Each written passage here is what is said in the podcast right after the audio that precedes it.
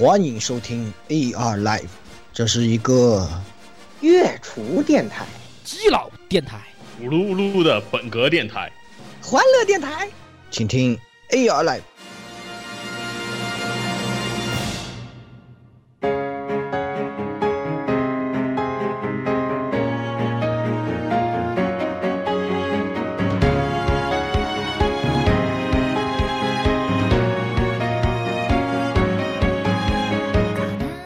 各位听众朋友们，大家好，欢迎收听 AI Live 第呃 SP 二十一期节目啊，我是这个穿越时空的老顾啊，OP 完了我就消失了啊，嗯，为什么呢？为什么呢？你猜，你猜呀，你想想看啊，对吧？完蛋了，我们我们我们被我们被蜘蛛我们被蜘蛛蜘蛛丝咬了，我们被 KP 感染了，我们被蜘蛛咬了，我们被蜘蛛咬多了，好吧？我们被为什么呢？你你们自己想啊，为什么你们自己想？哈哈哈哈哈！哎呀，完蛋了，这个被蜘蛛咬多了，产生后遗症了，怎么办？被蜘蛛毒侵蚀了，哎，对我赛已经我赛已经归零了，没办法，接修不过来。你要这样想，你刀你刀砍了十一点三的，好可怕的，对，好可怕的，好可怕的。来，那个这个十六。啊，大家好，这里是进军国进进进军日服进军国际的十月宵夜啊，没没没没没，FF 十二二十四十四，对，这个飞跃十四。那个啊，这个终于公布了国际呃国际服，实际上是二十十六号就那个可以先行登录了，然后二十一号是正式开放那个四点零版本的飞跃十四。啊，我去，于是为了抢先体验，就就跑过去，谁他妈知道国服还有什么时候开嘞，对吧？就去跑过去体验了一把，啊，然后天高不高呀？呃，还可以带带 VPN 的话，其实拼不高的，可以玩，就是基本上跟国内跟国内玩差不多，还是挺好的。哦。然后又深刻的感受了一把日本这个十一区友人的各种神奇的操作和谨慎谨慎小心的作风以及优雅的礼貌。呵呵。我感觉怎么都是在黑。啊，并没有黑，并没有黑，并没有黑，只是这个实际上跟国服的习惯确实不太一样。这个实际上我非常的不适应，就是我还想得起，麻痹这一波怪，这不是。不是两波一起的吗？怎么还要来一波一波一波？哎，那波三波快可以一起的。哎，大哥，你再往前走两步可以会死啊！啊，他说就不走了，好吧？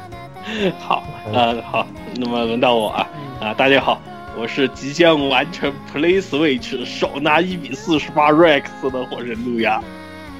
那 Play Switch，Play Switch，我马上快完空了。我现在一直在想到要不要到时候下个月去昆明把你的 Play Switch 给抢过来啊？给抢过来就得手，然后然后然后到时候那个送一新的，然后你自己再来吧。哇，我靠你你可我觉得这样挺好。这 Play Switch 成本可搞高了，跳飞了已经。啊？怎么回事？啊，那不就是工工艺过于复杂嘛？这工工艺追加了好多道。这当然，这个实际上又可以又可以悄悄黑一波是吧？就这这这还不是因为那那个啥那个。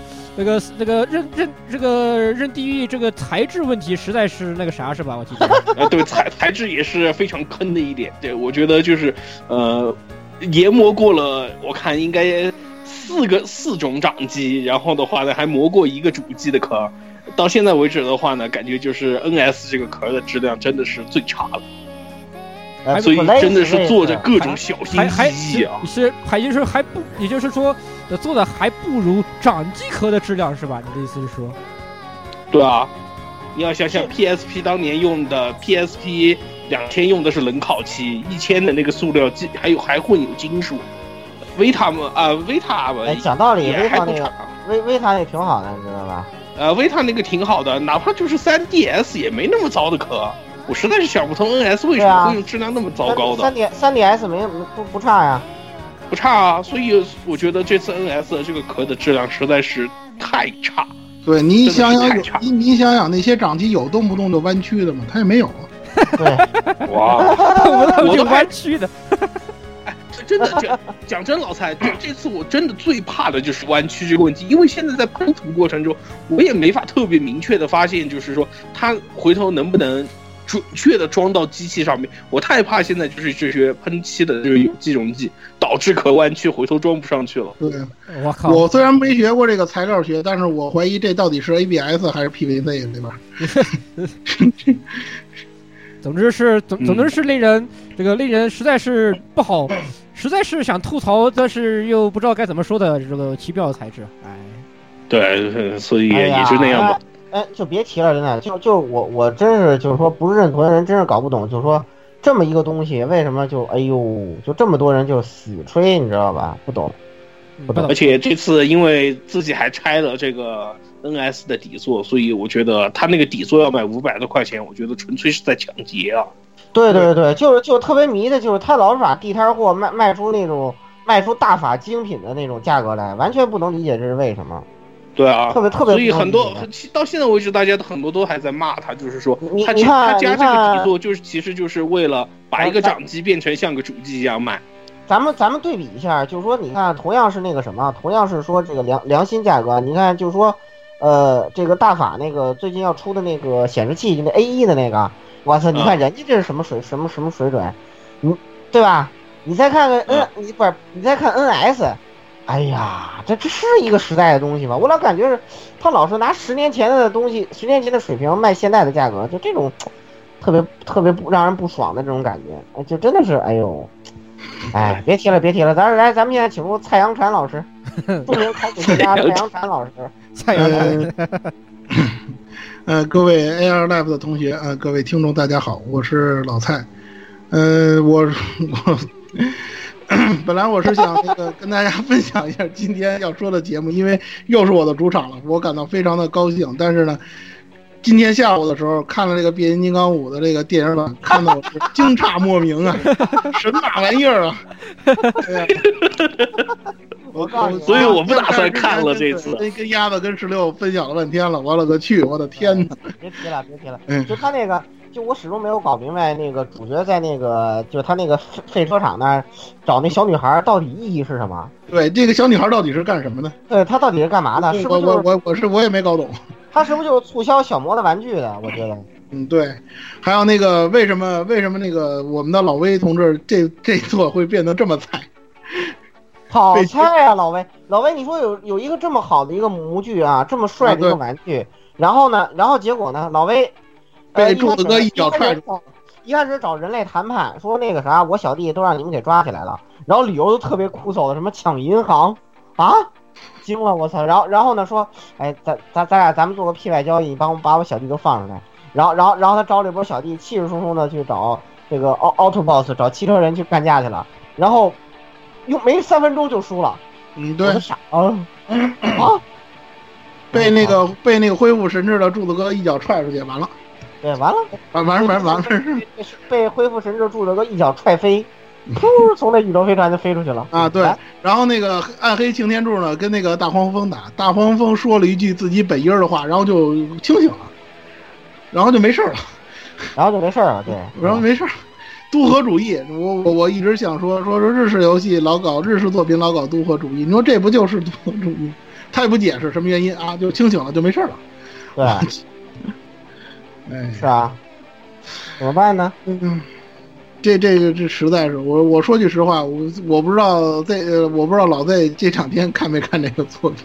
嗯，对 呀，谁这是我我会看的，嗯对，老魏说我不知道他看完之后他什么感受，你知道吗？我觉得，我觉得又可以，呃，又可以去这个是吧？这个好好的在，呃，下期也许吧，啊，也许可以等这个 Z 叔也看过之后，咱们就抽空做进行编编编什么什么什么专题的时候，拖出来编播师是吧？又可以编播师了。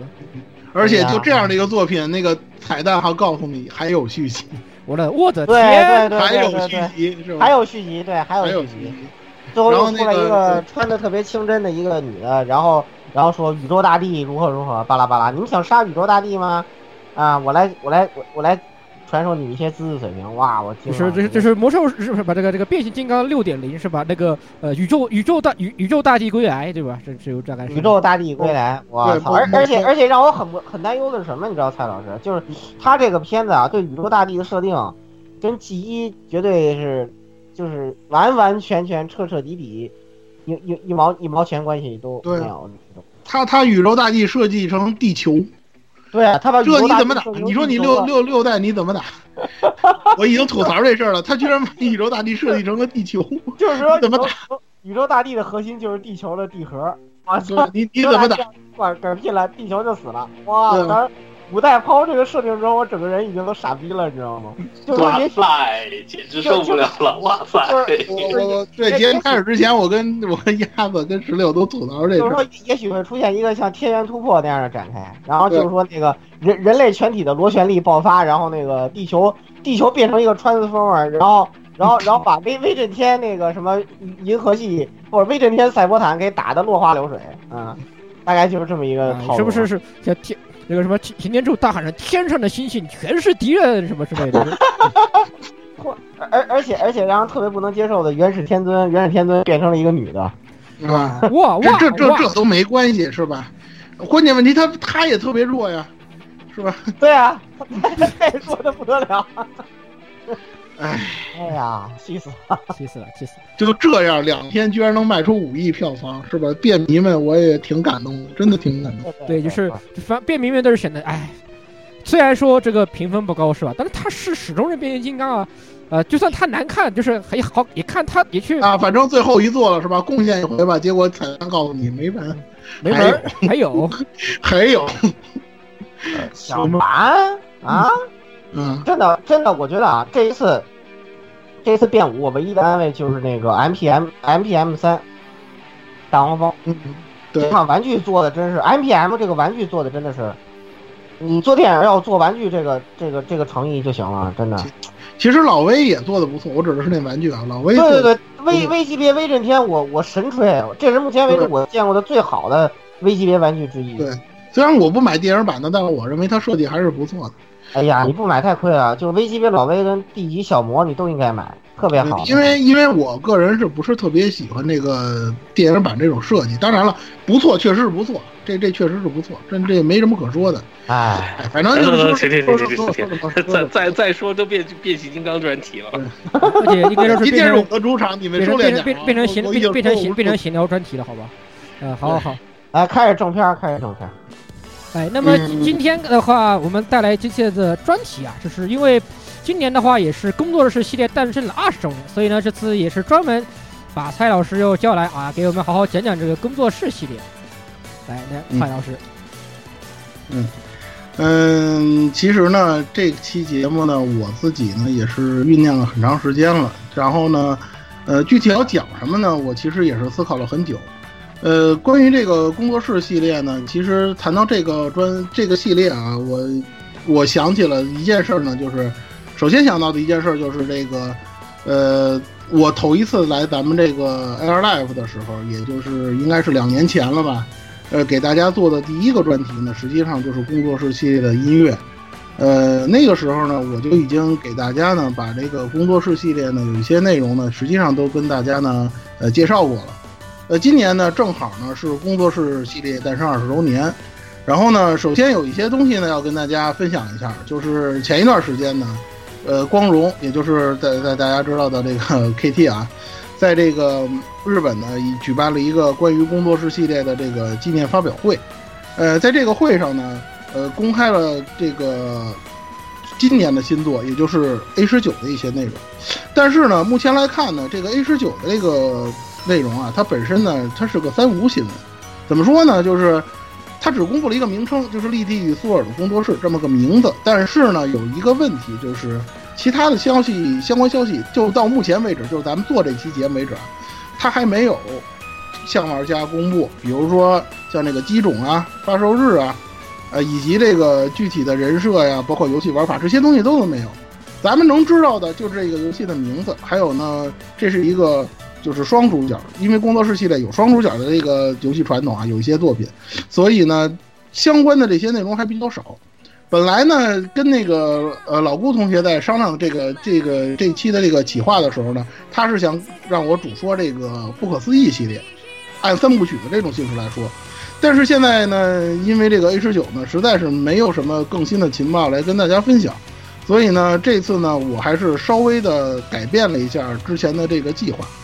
呃，除了这个事情之外呢，嗯，今年有一个非常大的动作，就是。大家可能自己，可我估计不少玩家应该也就已经玩到了，就是这个 A 十七和 A 十八这两座，他们呢目前呢已经登录到了 Steam。对，还有同时还有那个就是这个巨乳之国啊，这个无业之国，哎，也是登陆 Steam 了，就是 Gast 也开始啊，对，而且二的话还彻底登陆 Switch 了。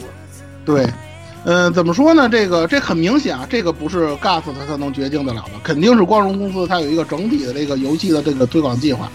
呃，这个计划呢，很明显，它拓展了玩家群，能让更多的玩家来接触到这个，呃，GAS 游戏。今天咱们就来说这，呃，今天咱们呢就主要说这个工这个工作室系列。那么工作室系列呢，实际上呢，我看这个 Steam 上很多玩家的评论啊，他们也是应该说是，尤其 PC 玩家啊都是期待已久。这个没有什么太大的争议。我是希望很多的更多的玩家能够接触到这个系列，这个本身是一件好事。但是有一点什么问题呢？就是我看了一下这个 Steam 上的这个评论啊，刚才也跟 Air Life 的同学们呃商讨了一下，就这个它这个评好评，就这个好评率啊，确实让我也感到有些发毛。因为 A 十八、A 十七和 A 十八这两座啊是头一次登陆 Steam 平台的，但是这一登陆呢，它的这个呃好评就就就就几乎达到了一种特别好评啊，就是好评如潮，好评如潮啊，就这么一种程度。我据我的了解啊，就是 Steam 上的玩家呢，可能对于这个日式游戏，呃，或者是有中，尤其是有中文版的这个日式游戏啊，都是比较包容的。所以它的评价呢，可能有一些水分，或者说有一些不是特别这个，就是说不是特别理性客观的那种内容。我觉着呢，就是说作为一个这个了比较了解工作室、玩过很多工作室作品的这么一个人呢，我觉着呢，我有必要跟大家分享一点儿，用长者的话说吧，来跟大家分享一些人生经验。就是我跟大家呢，来分享一些，就是说我在我看来，A 十七与 A 十八这两座呢，呃的一些。嗯，问题和一些这个，就是说它目前所代表的这个工作室系列发展的这么一个状态，呃，主要的呢也是让大家呢，就是尤其是刚接触这个系列的玩家呢，能够了解一些东西，这是一方面。再有一个呢，就是在原本这个制作工作室系列这个企划的时候呢，我的想法呢，还是想那个按部就班的，像咱们以前做这个游戏系列的专题那样，给大家呢做一个简单的回顾，把这个系列的发展史啊。呃，给大家呢稍微的勾勒一下，呃，但是呢，我在做这期节目之前呢，我大概听了一下，就是之前在这个工作室系列音乐那个部分呢，给大家讲的那些内容。实际上在那里头呢，有一些东西呢，我就已经给大家做过铺垫了。呃，基本上呢，可以说，如果各位啊，呃，那个听过这个工作室系列。音乐的那两那两期节目的呢，应该是对于这个系列发展的这么一个脉络呢，应该有一些了解和认识了。所以呢，基于这个理由呢，我这次的这个呃工作室系列的专题节目呢，就关于那些最基本的科普啊，或者那些相关资料内容呢，我就不做详细叙述了。如果呢，大家可能如果不了解这个系列的的话呢，有这么几个途径，一个是大家呢回去去听音乐那两期节目，就是我最初。参与咱们 AR Life 所做的那两期节目，再有一个呢，就是去我们 A 九 VG 论坛，这又是打硬广了啊！就是那个 给我，就是去那个 A 九 VG 的论坛，我们的工作室专区，那里面呢都有详细的资料和介绍。另外呢，就是。呃，这个电机的 PlayStation，它的这个总第六百三十八期，就是二零一七年五月份下半年月。对，当时老蔡还推荐我买。我我对我强烈推荐，尤其有一定日语基础的同学，我强烈推荐大家去看一看这期节目。那里头有大概用了三十二页的极大的篇幅，来做了这个工作室系列专题回顾。嗯。呃，而且呢，就是我认为啊，就是说电机 PlayStation 一直以来呢，对于这个 GAS 的游戏呢，都是做非常详细的报道。所以说呢，它当中有一些东西呢，还是讲的非常非常的有特点，而且有一些角度很新颖。这个是我以前啊，不管是在咱们这种就是说广播媒体啊，或者说是纸媒啊、网媒啊这些媒体上，我都没有用过的一些角度，它的那些分析可能都是非常新颖的一些角度。所以我建议大家去看看。那这些内容呢，我今天呢就不在这个，也不在这个这这期节目里头，跟大家呢就做详细的这种分享了。所以说呢，呃，但是这次呢，我肯定要有一些我对于这个工作室系列的一些认识要跟大家探讨。嗯，怎么说呢？就是说白了一点吧，就是这期节目啊，就是基本上没有什么客观内容，基本上都是主观，主观的，就是我的想法、我的认识、我的评价。呃，也没有什么爆料，因为爆料呢，反正大家呢。这么现在媒体这么发达呢，大家都能看得到这些东西，也没有什么爆料，基本上都是我的私货。也就是说，我的也实际上就是我个人的一家之言。我欢迎呢，就是说，呃，了解这个系列或者说是喜欢这个系列的人呢，跟我探讨。也希望呢，大家呢，就是说，就是说能够知道，就是说现在工作室大概是一个什么样的样子。只要能做到这个地步呢，我觉着今天这期节目呢，我能做到的这个事情，或者说我的目的，基本上就达到了。这就是我在开始今天正题之前要跟大家呢分享的一些东西。那么接下来呢，就开始今天的节目，来跟大家聊一聊这个工作室系列。呃，工作室系列要想讲的话呢，其实虽然说我这次要讲一些比较 high level，或者说就是说一些比较这个呃，就是说说白了属于那种就是说那个普通层次比较之上的是吧？这核心项的这种对核心项的一些内容，但是呢，咱们还得从最基本的问题来开始。呃，就是什么呢？就是今天要说的第一个问题，就是工作室系列它究竟是一款什么样的游戏？嗯，我想啊，就是 我想啊，就是玩过这个工作室系列的玩家应该也有一些了啊。就是通过这么多年啊，工作室系列的发展，可能很多人都对于这个系列都有一些自己心目中的那种概念。比如说啊，嗯，这是一个讲述炼金术士的游戏，嗯，比如说这个系列很多作品，或者说大部分作品，它的主角是一位女生，啊，这个女孩，这个女生呢，可能。不是什么特，就是说不是什么大小姐啊，是吧？不是什么名门贵族啊，可能就是一个村里的或者乡里的一些小村姑是吧？村姑人家村姑，村姑是吧？对吧？呃，就是她有个工坊是吧？然后那个里头有一大锅是吧？然后他在那儿搅和搅和就能出了一些什么东西啊？然后他用这些东西来那个做做做很多事情啊，要不然就是怎么怎么样可以探险啊，对吧？可以打怪呀，然后还能卖还能卖钱啊。对啊，是吧？还还对吧？还能那个有有时候那个啊，是吧？跟那个搞搞百合呀，是吧？要不然就是那个勾勾搭勾勾勾搭几位年年轻男士啊，就基本就这种啊。当然还当然还能这个什么这个提供为国为国家 GDP 提供一些微小的贡献，是不是？哎啊，对吧？做做出一些微小的贡献，是吧？就是就是很很多的定义啊，就是来定义这款游戏。基本上这些定义都没什么问题，就是。大家理解上呢，就是这么理解呢，基本上工作室系列是一个大致的什么样的一个呃风貌呢，就差不多了。呃，我今天想跟大家说这个工作室系列是一个什么样的游戏呢？我大概呢是按照这个，就是目前工作室系列整体的，因为它现在已经有正，就是说主正传的游戏呢已经有十八部了，包括今年发售的就是十九部，再加上若干的外传作品。它给人的一种整体的感觉，或者说，就是我能够从里面提炼出一些它的这个，呃，基本上在游戏界的一种定位。这是今天我要跟大家分享的这个工作室系列是一款什么样的游戏，它的这个内容。呃，首先一点，这是一个日式 RPG，这个大家应该没有什么争议。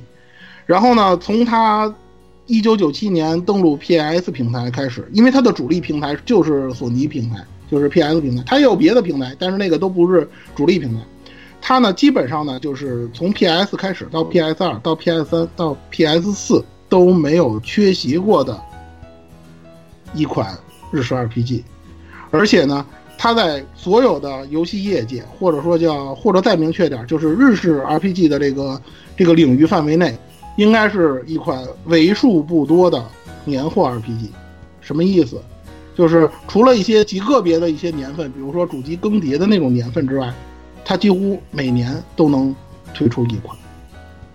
这个对于某些这个日式日式作品，尤其现在这个业界状态下的这个日式作品当中，应该是一个非常难能可贵的这么一个系列。对参对这个括括弧参考隔壁法老控，对吧？嗯，其实法老控前几年还是比较还是比较年货的，还是比较年货的。但是咱咱们咱们可以思考一下，比如说像手游大厂啊，是吧？哎，手游像财团币啊，是吧？啊，对，是财团币啊，什么这个 财团币，对，嗯，还还有什么？曾经曾经的曾经，也许还有一些什么别的奇怪的些。啊，比如说什么呃可乐妹啊，什么南那个什么什么南南梦宫啊，以前还有什么日本一啊啊，对日本一啊，对吧？其实日本一也挺高产，那地雷社也都挺高产。然后至于像什么 K 打头的公司啊，什么 C 打头的公司，就他那些系列，你你甭说 RPG 了，他那些系列大部分能能出成年货的已经没多少了。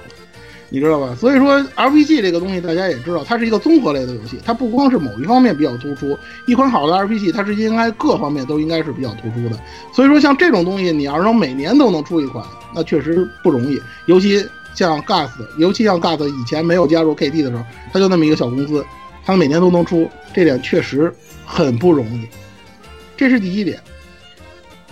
第二点就是刚才大家说的，哎呀，那是工作室给大家的一个基本印象，就是一个怎么说呢？用现在的话讲来讲呢，就是一个很萌的游戏，是吧？呆萌日呆，可能有人这么理解。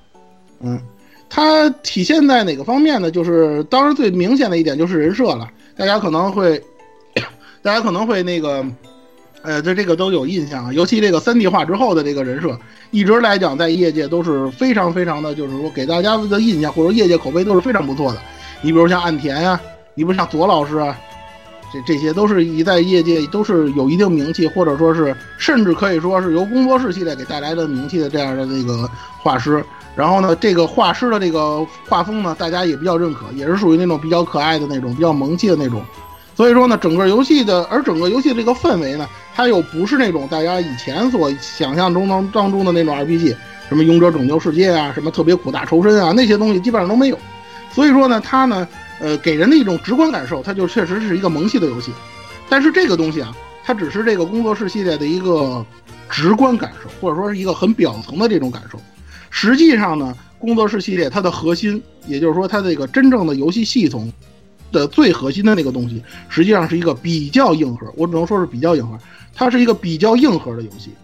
什么意思呢？就是说这个游戏系列啊，如果说你作为一个萌新，或者说一个不太了解这个系列的人，你要接触这个系列，你要玩的比较一般，或者说你就是说浅尝辄止一下，这个没有问题。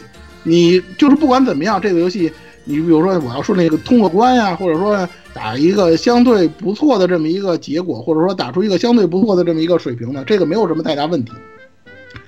呃，不管是以前的这种，就是说有时间制的、有时间制的那种工作室系列。作品，还是说像没有时间制的，像马纳西，还有一些其他的一些这个，就是说以章节制啊，或者说其他的一种那个游戏机制来运行的这个工作室作品。十七是章节制吧？我没记错的话。呃，A 十七不是，A 十六是。A 十哦，对，A 十六是六是很典，对，A 十六是很典型的章节制的游戏。你去看，它有每章都有章节的名字。呃，A 十七还不能算是，因呃，但是呢，就是甭管是这哪种类型，你想通关的话不难，真的是不是很难。嗯，完成基本的要求、基本目标，把主线剧情打过一遍没什么问题。但是如果你想玩的比较深，比如说打游戏当中的一些隐藏 BOSS，或者是打那个游戏当中的一些极限流打法，你比如说像我们论坛专区啊，有一批玩家是专门攻坚这个工作世界的作品极限流打法的，比如说要打出一些神装，是吧？再比如说要打出一些极限伤害，你要打，你要想完成一些特殊的目标，比如说。一回合甚至是一击打死某些 BOSS，你要完成那些极限的目标的话，实际上这款游戏是一个非常非常核心向的游戏，而它本身的那个外在特点也决定了它不一定能，呃引起这个很多玩家的喜爱，呃，因为大家知道这个萌系这个东西也不是所有人都能喜欢的，而且日呆，而且日呆游戏大家也知道，也不是所有人都喜欢日呆游戏，所以说呢，实际上工作室系列呢，怎么说呢，就是一个很挑人的。如果你要是说我喜欢日式萌系画风，你喜欢那种就是说不是特别那个呃刺激激烈啊，就像休闲一样的那种玩法的那种玩家呢，那么你接触工作室系列实际上是一个不错的选择。但是如果你想从中玩出一些什么东西，或者说我想达成一种比较高的那种体验，比如说我想打出一些比较好的那种打法呀，打出一些比较好的那种。那种那那那种成就感呢，你想获得那种成就感呢，那从工作室系列里头也能得到，它就是这么一种游戏。实际上它呢层次还是比较比较明显的，尤其最近这几部作品，它在那个区分了难度项之后呢，实际上对于不同层次的玩家呢，它都有一定的那个需求的反馈，这是目前的一种状态。呃，当然了啊，不管怎么样啊，工作室系列它是一款二线游戏，它不是这个一线的那种大作。这个应该没有什么争议。从销，不管是从销量上来讲，和它的这个，呃，给大家的这种表现来讲，它都不是大作，一直是这样。所以呢，它既然是二线游戏，所以说呢，它就会有一些二线游戏可能给大家的一些，呃，印象，或者说是一些这个不是特别，呃，不是特别好的一些印象。呃，具体来说呢，就是工作室系列呢，应该说它的优点很突出，前面刚才已经跟大家分享过了，而它的缺点呢，同样也是非常突出，而且呢，每一部作品，就是你区分开啊，每一部工作室的作品，它都有自己的优点和缺点。这个东西呢，怎么说呢？就是看你去怎么考虑，就是说我我能不能接受，就是我我在我在能够接受它的优点同时，我能不能接受这部作品的缺点？对于每一部作品，就是每一部新作来讲，可能玩家都要思考这个问题。呃，其实呢，对于我们来讲啊，因为我老是跟别人这么说，就是工作室这个系列对于我来讲呢，已经不是什么就是说好坏呀，或者说是评价这种。对于我来讲，这个买这个系列的游戏，那基本上就是生活当中的一部分，就是出我就买，我不会说说去事先把这个呃调查一番，说说今年这部作品工作室系列作品口碑怎么样啊，是吧？评价如何呀，或者是怎么样？因为我就是写这个东西评测的人。所以我就是去体验这个东西，我就是去那个第一时间体验它的人。很多人可能要去参考我的意见，就是这么一种状态。所以说，实际上呢，我是不会特别在意这个问题的。但是呢，我觉得对于一个就是普通玩家来讲，比较理性一点的玩家来讲，我觉得呢，呃，你应该去看一看，就是说客观上来评价这个工作室呃每一部作品当中它的问题在哪，或者说它的优点在哪。这些东西就是说综合起来给你一种感受，就是这个作品你到底能不能接受？如果你能接受，那么你就来玩；如果你说这个东西，哎呀，它这个缺点我这个真没法接受，接受不了的话，那么，呃，你放弃这部，放弃其中的某些作品，其实是很正常的事情。我一直是这种想法，就是我不会说跟大家说我一定说，你接触了我们这个系列了啊，你要一定要做个真饭。是吧？你你你你不怎么怎么样做，那你就不是真饭了。我觉得这个有点勉强。呃，这么多作品，本身呢有一个取舍的问题，也有一个选择性的问题。这个东西呢，我能够告诉大家的就是，如果你喜欢某一些方面，那么你就选择哪些作品。我我呢倒是也不会说。只是说，对于这个，就是说，如果你对这个东西有什么看法或者意见的话呢，我不会说说像有一些游戏爱好者似的，说你说批评那我就不能接受，倒不会到这种程度，因为毕竟我接触的工作室系列作品也比较多了，呃，对于他们会会在某些方面会发生一些问题呢，其实有的时候我大概看一眼他的那个基本介绍，或者说看一眼目前的情报的话，我大概能够猜个八九不离十。这个是我个人认为啊，就是说我比较有自信的一些方面，所以说呢，我觉着在这个分享这个工作室，我还是那句话，就是我在给大家分享这个工作室系列的作品当中呢，我能够帮助大家的呢，实际上呢也是这些的内容。其实呢，怎么说呢，就是说自从最早啊，从最早我接触工作室系列，就成为这个系列的粉丝开始，到目前为止。我这么多年，就是说看这个工作室系列粉丝啊，有有些是成为了，有些因为原因呢，就是离开这个圈子了。来来回回啊，这么长时间，实际上我对于这个圈子呢的感触呢也是挺多。嗯，怎么说呢？就是工作室系列的粉丝呢，其实到目前为止呢，虽然不是很多，也不是很广，范围很广，但是呢，层次或者说是类型，或者说是就是给我的那种总体感受呢。还是比较分明的，大概呢有那么一些，比如说像工作室系列有一部分，有一部分粉丝呢属于那种比较老的，有一些说实话比我接触工作室系列或者说是，呃开始玩工作室系列游戏呢还要早，那些玩家可能在 PS 时代啊，甚至 PS 二初期啊就已经开始接触工作室系列游戏了。这个呢算是元老级别的，这个我经常能够碰到，可能有些玩家不会碰到，但是我经常可以碰到这个，就是这个几乎可以说是元老级，或者说是说的稍微槽点多一点的，就是一老一少这种级别的工作室系列粉丝还是比较多的，这点让我很欣慰，他们能一路走过来，能够追工作室系列游戏到现在，这个真的是让人很感动。但是他们呢有一些个什么问题呢？就是他们的观点呢？有一些确实比较陈旧。如果你作为一个新入坑的玩家，如果你去听取那些人的意见的话呢，你有选择的去听，不要太过于执着他们的他们的意见。包括我在内，可能有一些观点，我对于工作室系列的观点也不是特别的客观。就好比今天我已经跟大家说了，我今天这一期节目都是我主观的内容，你可能也有一些东西跟我也有不同的认识。那咱们从求同存异。如果你觉着这个观点可能太过偏激了，或者说是什么情，或者说是什么问题，让你觉着有点不是太合时宜，或者说没有什么用用用一个官话来讲，就是不是很与时俱进的话，那你大可以就是说 pass 掉这些内容，然后呢，选择你觉着比较中肯的、比较客观的、比较符合你的这个预期的一些观点和意见，你然后你再去做出选择。我举一个最简单的例子啊，就是，嗯，有一批我我经常能看到有一批老玩家，他们特别喜欢 A 五，就是维欧拉托那机。维欧拉托那座呢，实际上啊，我个人说确实不错。它不错在哪儿？因为它的玩法非常丰富，这是一点。再一个呢，就是，嗯，它确实在这个老的工作室里头，应该算是把某些系统做到的已经非常考究了，这个没有什么问题。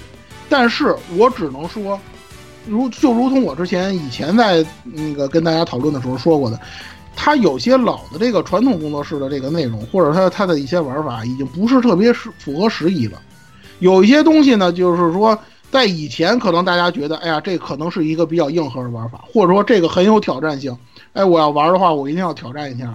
但是现在呢，如果放到现在的这个眼光来看，有一些玩家可能已经不认为这个东西是硬核的内容，他认为是你的这个游戏做的不完善。这个非常明显，我我我可以跟大家举很多例子。你比如说像，呃，游戏当，比如说啊，像工作室系列有一个非常明显的内容，就是它的这个事件触发。老的工作室游戏的事件触发是根本没有任何提示的，你就得去试，大量的使用 S L R 大法去试。这个东西，我估计可能肯肯可能很多玩家玩现在有也有一些那个复古的游戏。哇，反正就是怎么说，以前那种为了让你增加游戏时间，所以故有些有有意这种藏头露尾的这种感觉的。啊，对。那个前前一阵子是是鸭子你做的吗？就那《幽城幻剑录》知道吧？这这上次啊是十六十六他们当时十六做的吧，十六做的，就那个《幽城幻剑录》，就类似那种东西似的，就是你恨不得你分享稿会什么什么人你都得跟他说一变化，然后你这个尤其是工作室老早期它是有时间的，你不同的时间可能触发事件也有不同，那你就得挨着个的试，详细的试，地毯式的搜索，就那种东西。老的玩家可能觉得这是一种哎有挑战性，很硬核，但是新的玩家他不这么想，他觉得你这。这有些人现在有些玩家现现在的就是，呃，怎么说呢？就是硬核和以前的硬核可能概念有所不同。其次的话，就是相对来说，有些 light U，相对 L U 一点的人就觉得，哇操，这你妈，这这你这你妈脑子设置设计有有有屎吧？就是对，就老老老在这种咔咔角角里面那种一个人，你跟我说他是一个重要任务的这种关键性人物，对对，就是现在的话，其实更偏向于就是有那种。呃，怎么说？就是有那种那个任务提示，任务提示，对，就是有很有相对比较完善的导向性的那个设计，会更获得当下玩家的欢迎，可以这么说吧？对，所以说呢，就是有些东西实际上放到现在，它就有点不合时宜了。工作室也是。现在的隐现在的隐藏要素的话，就更倾向于是收藏性的那种东西，不会对你整个故事和你的这个游戏的感受产生太大影响这方面的。对，而且这个就是怎怎么说呢？就是咱们拿工作室来举例啊。现在工作室，如果你要是再说触发事件的话，人家给你提示的非常明显，就是到比如说在地图上给你标一惊叹号啊，那你就知道了，那儿肯定有事儿，我得去。甚至说你完成支线任务的时候，他都给你提示，提示的很明显。比如说到某某某采取地，哎，到那儿有一惊叹号，或者说那儿有一小人头，就是一人像，告诉你跟他说话，肯定能肯定能触发什么。现在都是那种导向性或者指向性非常强的这种提示。这是一个，再有一个呢，这个我这个大家玩过工作室系列，尤其早期工作室系列的这个玩家都知道，工作室系列呢，实际上早期是很难的，是吧？被打回老家是家常便饭，因为这个游戏也没有这个 game over 这个机制，有在是有时间制的那个年代呢，如果你被全灭的话，它就是给你按照那个睡觉来这么，呃，就是按着你睡觉受伤的这种方式来给你计算，比如说你强制你休息个十五天、三十天的。然后呢，你该干嘛干嘛，也不会有什么太大损失。但是呢，这种这种机制呢，最终造成了另一个结果，就是游戏的设计者认为，既然没什么损失，那我就把游戏设的难一点吧，是吧？反正你也没有什么太大的惩罚，就是惩罚时间。所以说这游戏就做的特别难。你说你要是这个游戏又不是说是专门靠这个你打怪升级就能获得力量能力的人，你必须得去调和。你要调和不出好东西，那你就得出去挨打。挨打呢，你又不能往远了跑。你不能往远了跑呢，又被就就就被经常打死，这就成为了一个恶性循环。很多玩家在玩早期的工作室的时候，就是这样一种感觉：我做不出好东西，我打不了大，我不打我打不了厉害的怪，我碰见怪我就得死，死了之后没法踩没法踩东西，没法踩东西呢，我又做不出好东西，又被怪打。你这个东西让人玩起来就非常烦躁了。如果你早期的玩家可能还稍微好点，现在的玩家如果你来来回回的给你带几枪，就这种这种挫败感。你就会觉得非常的难受，你知道吗？这个东西它又不像说现在的那个魂系列，或者说像那个，啊是吧？像像不又不像现在的魂系列那种，它它它的那种魂，实际上魂系列啊，包括像现在某些硬核的游戏，它的那种回报，或者说他的那种呃那那那种那种获得感的那种机制，其实做的是非常合理的。过去的那个游戏啊，它有些东西做的其实就是非常的不合理。你这个东西玩完了之后呢，你的那个成就感又特别低。所以说呢，这个东西你玩了之后呢，你就很烦躁，你知道吧？就是这种感觉。所以说呢，怎么说呢？就是现在实际上，已经现在的工作室啊，基本上已经不会再用以前的那种方式来做了。如果他按以前那种方式来做的话，那基本上就更没更那些那就更没有没有人买了。所以说呢，说回来，话说回来一点呢，就是老的那些粉丝他们喜欢那些东西，但是呢。他呢，可能就会在给你推荐，或者说在给你评价这个工作室系列的时候，他就跟你跟你说啊，以前的游戏多怎么样怎么样怎么样，现在这些东西，哎呀，那没没没没嚼头嘛，是吧？哪有以前的游戏怎么怎么样啊？或者是他就会给你带些带来一些这样的意见，这种意见呢，你呢就客观分析。实际上呢，就是说有些东西他会跟你说，那些东西如果你要是听到之后，你的想法或者说你的感觉就是这些东西如果让我来玩的话，我不会把它当成优点来看的。那基本上他的意见呢，你就可以不用作为参考。这是工作室系列粉丝的这个，就是说比较老的这些人，还有一些人呢，就是工作室系列粉丝当中呢，是应该是后进的一些玩家，尤其是在早期从这个马纳系这个系列进入的玩家，因为马纳系呢，呃，它跟那个老的工作室呢有些区别，这个我们以前讲过，它是纯的 RPG，然后呢剧本比较不错，然后呢它的难度呢也没有像老的工作室那么高，这些玩家呢。从马纳系来入门，然后呢，逐渐又在后期接触到了三 D 化的这个工作室之后呢，实际上呢，它是一个逐渐递进的这么一个过程。因为三 D 化的工作室，尤其是阿兰德系列那三个工作室，它的这个难度相对于马纳系它的提升还是非常明显的。实际上就这么一步一个台阶这么走过来的。这批玩家呢，应该是现在目前工作室系列粉丝群当中的中坚力量。我个人呢，实际上也应该严格意义上讲呢，也是属于这个。这个族群的这些人，这些人呢，他们的那个观点呢，实际上呢，他的包容力要比那个老玩家要好得多。呃，他们呢，对于这个工作室系列的整体评价呢，也是相对来讲比较客观的，要比就是说比起老玩家客观性要更好一点。如果你不不太了解这个系列的这个这个人呢，如果你要想知道，就是说这系列到底怎么样，或者怎或者是哪些值得玩，哪些不值得玩呢？实际上你呢，可以去。参考这些人的意见，因为他们呢，实际上玩的比较多了。有些老玩家呢，可能有些客观原因呢，他到后期也不可能追得这么远，追到二十多座呀、十九座啊，这么多年呀，也不太可能。所以说呢，嗯，这一部分人的这个观点呢，可能相对来讲还是比较可以，就是说参考价值还是比较强的。那么剩下的一些玩家，就是咱们现在的这些刚刚入坑的这些玩家，你们在选择这个游戏的时候呢，可能还会受到一些影响，比如说。像之前说的，H 七 H 八登陆 Steam 了，那可能 PC 玩家选择性又比较少，你只能去选择 H 七 H 八，或者说以前那些游戏的模拟器的那些版本，可能就是这样。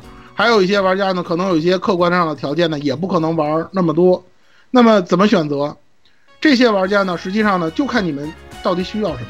比如说，我想我对于人设很敏感，比如说岸田的人设我比较能接受，那你就去去，那么你就可以去玩阿兰德这种，或者说呢？如果我想玩的难度不是很高，呃，我对时间制呢又比较敏感，我不是特别喜欢时间制的游戏，那你呢可以去选择那些没有时间制的游戏，比如说像马纳系，这个可能相对老一点。你要是选选现在的呢，你比如说像，呃，H 六啊，H 七虽然有时间制，但它没有时限，所以说呢，你选 H 七也可以。H 八呢是属于那种，比如说它是那个在新手村或者说在那个初期的那个主线任务当中呢是有时限。完成之后没实现的，它严格意义上讲，实际上也该算是没实现的游戏。那这些游戏呢，你也可以选择。如果说我呢，就一定要想玩一些比较硬核的，或者说是相对来讲呢有一定挑战性的，那比较老的那种游戏，如果你画面能接受，它的系统不太完善的那种系统你能接受，那你就去玩老作品。如果我既想有一定挑战性，又想这个哎画面好点，或者说是那个三 D 化的，或者说那个人设我又比较喜欢的。那我推比，比如说我会给你推荐那个像阿兰德系列当中的 H 二，就是托托利那座，那座来讲应该算是综合水平比较强，或者说是难度有一定挑战性、难度比较大的那种现在的三 D 化的工作室作品，尤其是它的这个黄金结局，就是它那个最好的那个 True Ending，那个如果你想一周目达成的话，那是非常有挑战性的。这个可以，这个可以，那个有时间的话呢，单独的跟大家探讨这个内容。实际上，这个也是很多年前的这个东西。嗯，关于这个工作室系列呢，是一个什么样的游戏呢？我就想说这么多。具体的呢，每一部作品是什么样的呢？我这次就不跟大家详细叙述了，因为呢，确实十九部作品说下来呢，基本上跟流水账也差不太多。大家呢可以去看一些相关的资料，而且游戏，而且工作室系列的剧情呢也不是很难懂。所以说呢，大家呢看到的那些东西，基本的设定搞清楚了的话呢，这个每一部作品是什么样子，基本上呢也就可以心里有数了。那么今天呢，因为我们的重点呢还是不可思议这个系列，呃，我呢还所以呢我呢还是把那个重点呢放在 A 十七和 A 十八这两座，呃，这两座呢实际上呢虽然说它在有些方面确实做的有一些问题，但是呢，如果说通过分析这两部呢，实际上大家也能够看到目前为止工作室系列到底发展成了一个什么样子，或者说是目前为止工作室系列可能会。遇到的一些比较有争议的地方，这些地方呢，实际上呢，怎么说呢？因为毕竟是因为这个这两部作品呢，它的这个呃跨的平台比较多，可能接触的玩家的这个领域会比较多，所以说呢，很多人都会遇到。呃，尽管呢，就是我之前说的，就是 Steam 平 Steam 呃 Steam 平台呢，它的这个呃玩家的这个口碑啊还算不错，但是我个人认为呢。有一些东西我还是得跟大家说一下的，因为，呃，这个东西如果不跟大家分享的话，呃，尽管大家玩家呃玩家的包容力很高，我很欣慰，但是呢，有些东西我还是要跟大家说说，就是说，目前为止呢，GAS 的确实，在工作室系列，呃，近几部作品的开发上呢，有一些东西我觉得值得探讨。嗯，按照这个游戏的这个基本的一些元素和要素啊，我把它分为了这个。画面、剧本、系统和音乐这几个方面，这几个方面呢，基本上也是工作室系列呢，可能是比较重要的几个方面吧。呃，然后呢，我这次的这个跟大家的这个分享呢，呃，就从它目前来讲的这个严重程度，从高到低来跟大家跟来来跟大家说说。排在前面的肯定是我个人认为，目前来讲需要 GAS 的来亟待解决的一些问题。呃，第一个方面。就是这个工作室系列的画面，我为什么要把画面放在这个第一个问题来跟大家阐述呢？是因为这个实际上很正常，因为很多玩家第一次看一款游戏，或者说是看到一款游戏的样子，他就是从画面来接触的。呃，有些玩家可能会说：“哎呀，这个画面不重要是吧？这个游戏好玩，或者说是怎么样的？”但是，画面这个东西，在你映入映入眼帘的一刹那，给你的那种感受，或者说给你那种第一。观感实际上很容易的会决定你是否会购买这款游戏，这个跟看人，就是说大家平时看人的时候那个第一印象其实是很接近，或者说基本上就是那么一个概念。你如果说你看到这个画面你都接受不了，就是我连看我都不想看的话，那这游戏你肯定玩不了，玩不下去。它即使做的再好玩，你可能也就觉，你可能也觉得也就那样了。所以说呢，实际上对于这个工作室系列，其实不止工作室系列啊，日式游戏包括现在的那个游戏市场都是这样，画面都是先行。你看到这个画面之后，你能接受，那这游戏你就能玩下去；你接受不了，那就没有办法。而工作室系列本身呢，它又是二线的系列，它不是那种一线三 A 大作，它在那个资金上、人力上、技术上都有欠缺，它的这种画面。反正按照现在的这种发展趋势的话，呃，就是发展趋势的话，它要想在马上能够赶上现在一线，甚至是准一线的那种大作水平，恐怕还需要非常长的时间。所以说，它在画面上不是那种特别吸引人的那种，不是那种特别吸引人的那种，呃，不不是属于那种类型。可能有人觉着啊，就是说日式游戏啊，你人设做得好一点就行了，或者说是。呃，像我们说的那个工作室系列的画，呃，画师都很多嘛，所以你能接受那个画师的画风是吧？这个画面你就能接受。其实不是这样，因为呢，我因为它呢，实际上还包括很多方面的问题。你比如说像人物模型啊，你比如说像背景啊，甚至由画面所衍生的，你比如说像这个游戏时候的帧数啊，或者说是呃，有些那个呃素材的这种材质给人的那种感觉啊，或者说那种游戏体验，其实都非常的重要。而这方面呢，实际上呢，也是可以说啊，没有什么争议的，是这个 GAS 目前啊非常尴尬的一个内容。我想大家玩过 GAS 游戏或者有一定接触的人，应该有这样的体会。包括之前我跟大家在分享这个《魔塔大陆》系列啊，这个呃波涛协奏曲系列的时候，也跟大家说过，画面这个东西，说实话，有些时候呃确实你能看得出来的那种硬伤。而且呢，你能看得出来的和现在的这种，就是说次世代的游戏，是甚至本世代世代的游戏，它有差距。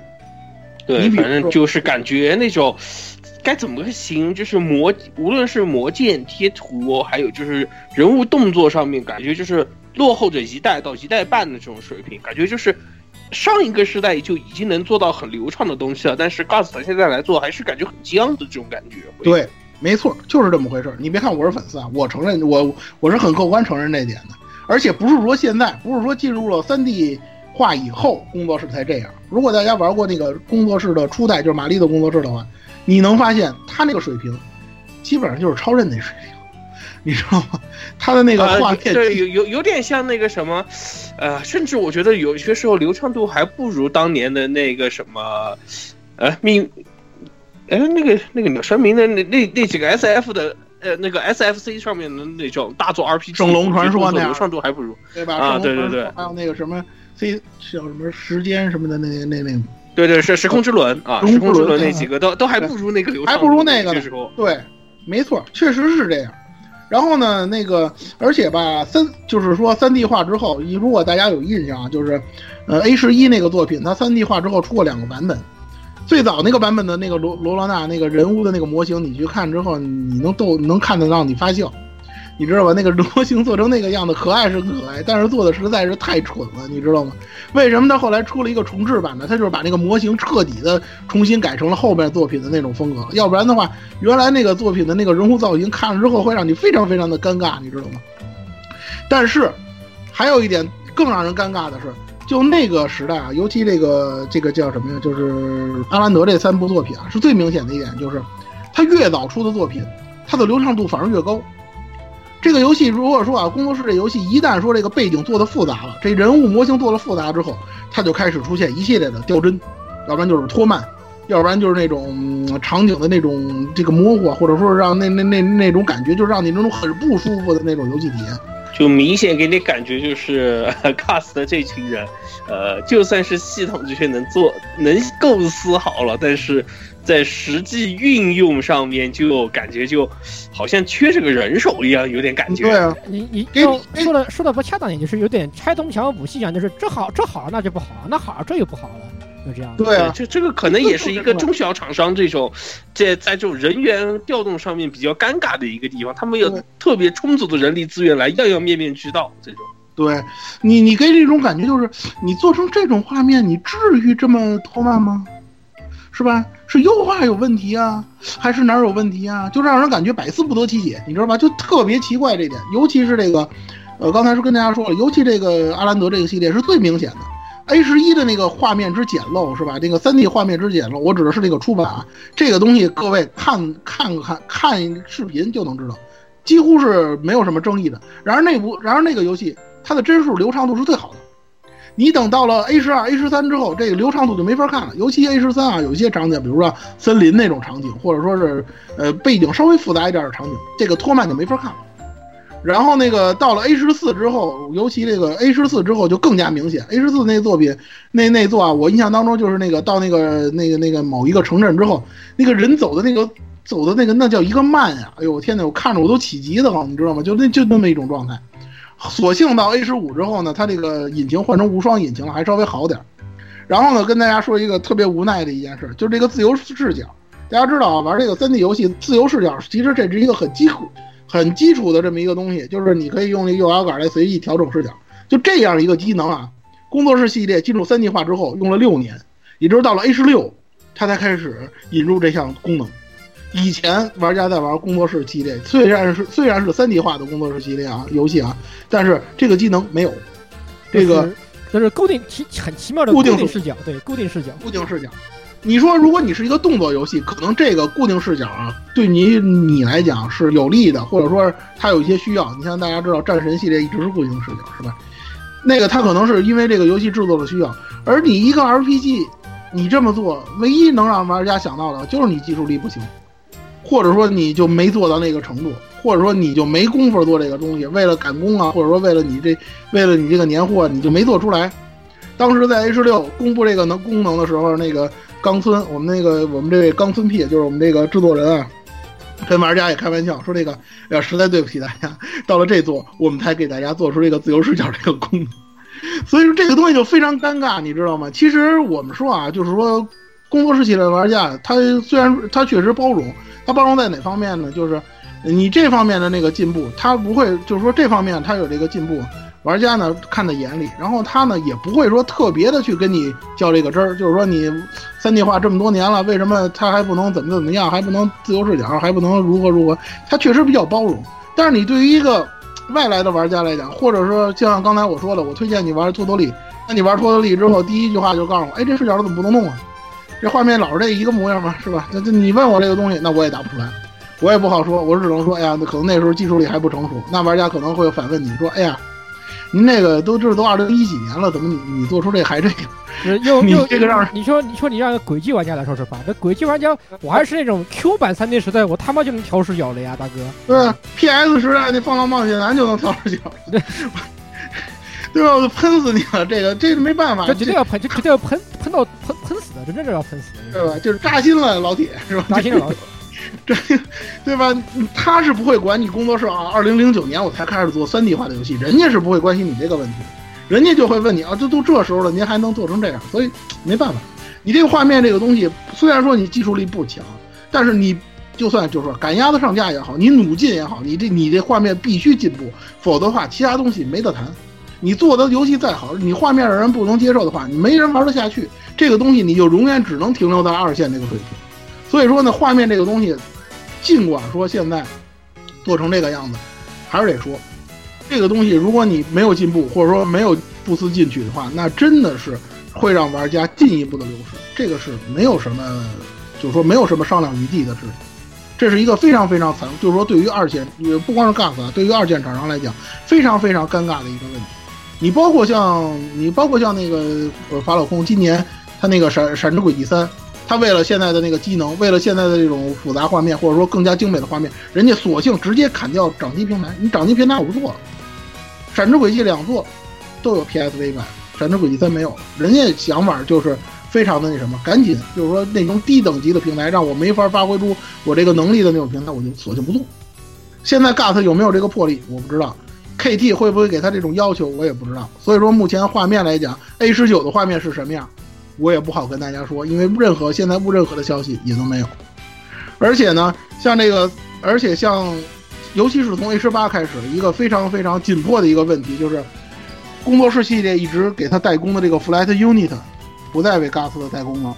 关于 Flight Unit 呢，这个我跟大家就是可能有些东，可能有些玩家了解的比较少。我简单的跟大家说一下，就是说最早啊，他从那个，呃，蒙塔大陆那个年代，就是大概零六年、零七年那个时候，就已经开始跟 GAS 的合作了。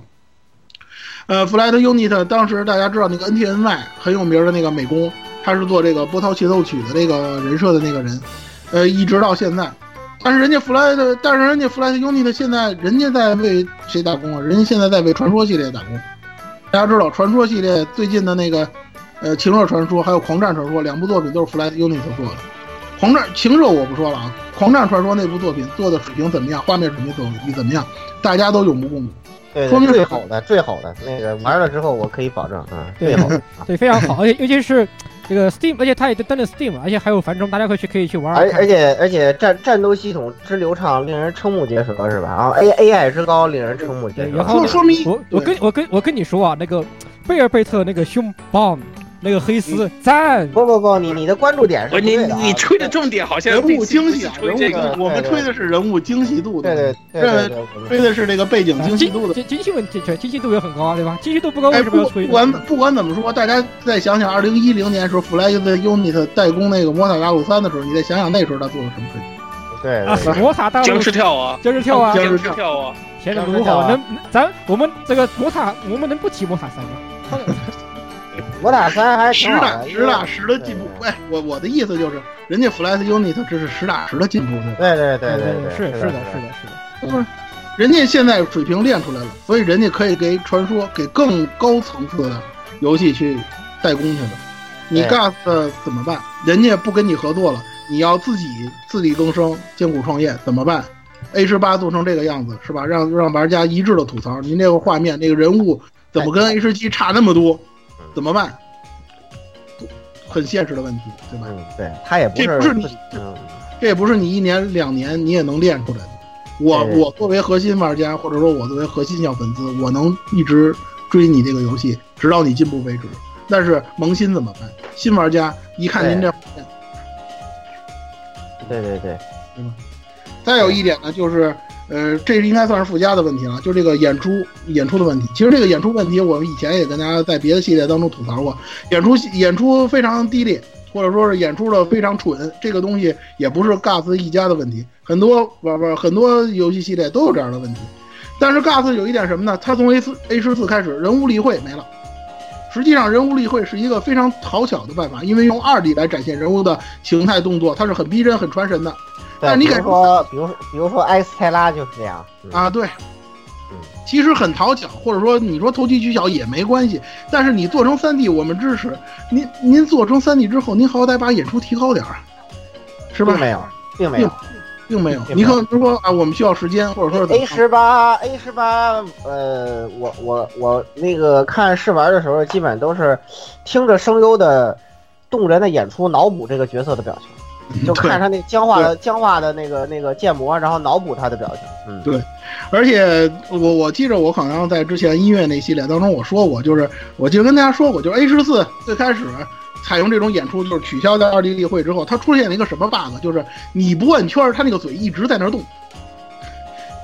啊，就是这个太话人物台词说完了，按说人物你这太少发了。对你一个嘴就应该停，对吧？这是一个很基本的要求。但是我指的是那个家用机版，如果你要是不问那个圈儿的话，他那个嘴就一直在那动，没接没完在那动，非常惊悚，你知道吗？这个 bug 已了经有人吐，呃，对，已经不止一个人吐槽过了。他后来的补丁也没修复这个，你知道吗？所以说，你取消掉那种二 D 例会，相对来讲比较传统或者比较老老旧的那种演出方式，可以，我们绝对支持。但是你相应的三 D 化之后的演出，你必须得跟上，否则的话，画面这段我真的没办法去评价，因为这个东西就是玩家的第一印象，好就是好，不好就是不好，不好就是不买，没辙。所以说这不过不过蔡老师，其实那个我觉得啊，就你由目前这个技术水平啊，呃，加二 D 例会是比较明智的一种做法。为什么呢？那个靠三 D 这个来展现这个大部分啊，大部分都实际上呃是用的这个真人真人捕捉，就他才能做到表情那么真实确实就是就是而但是像你游呢，现在这种走这种萌系。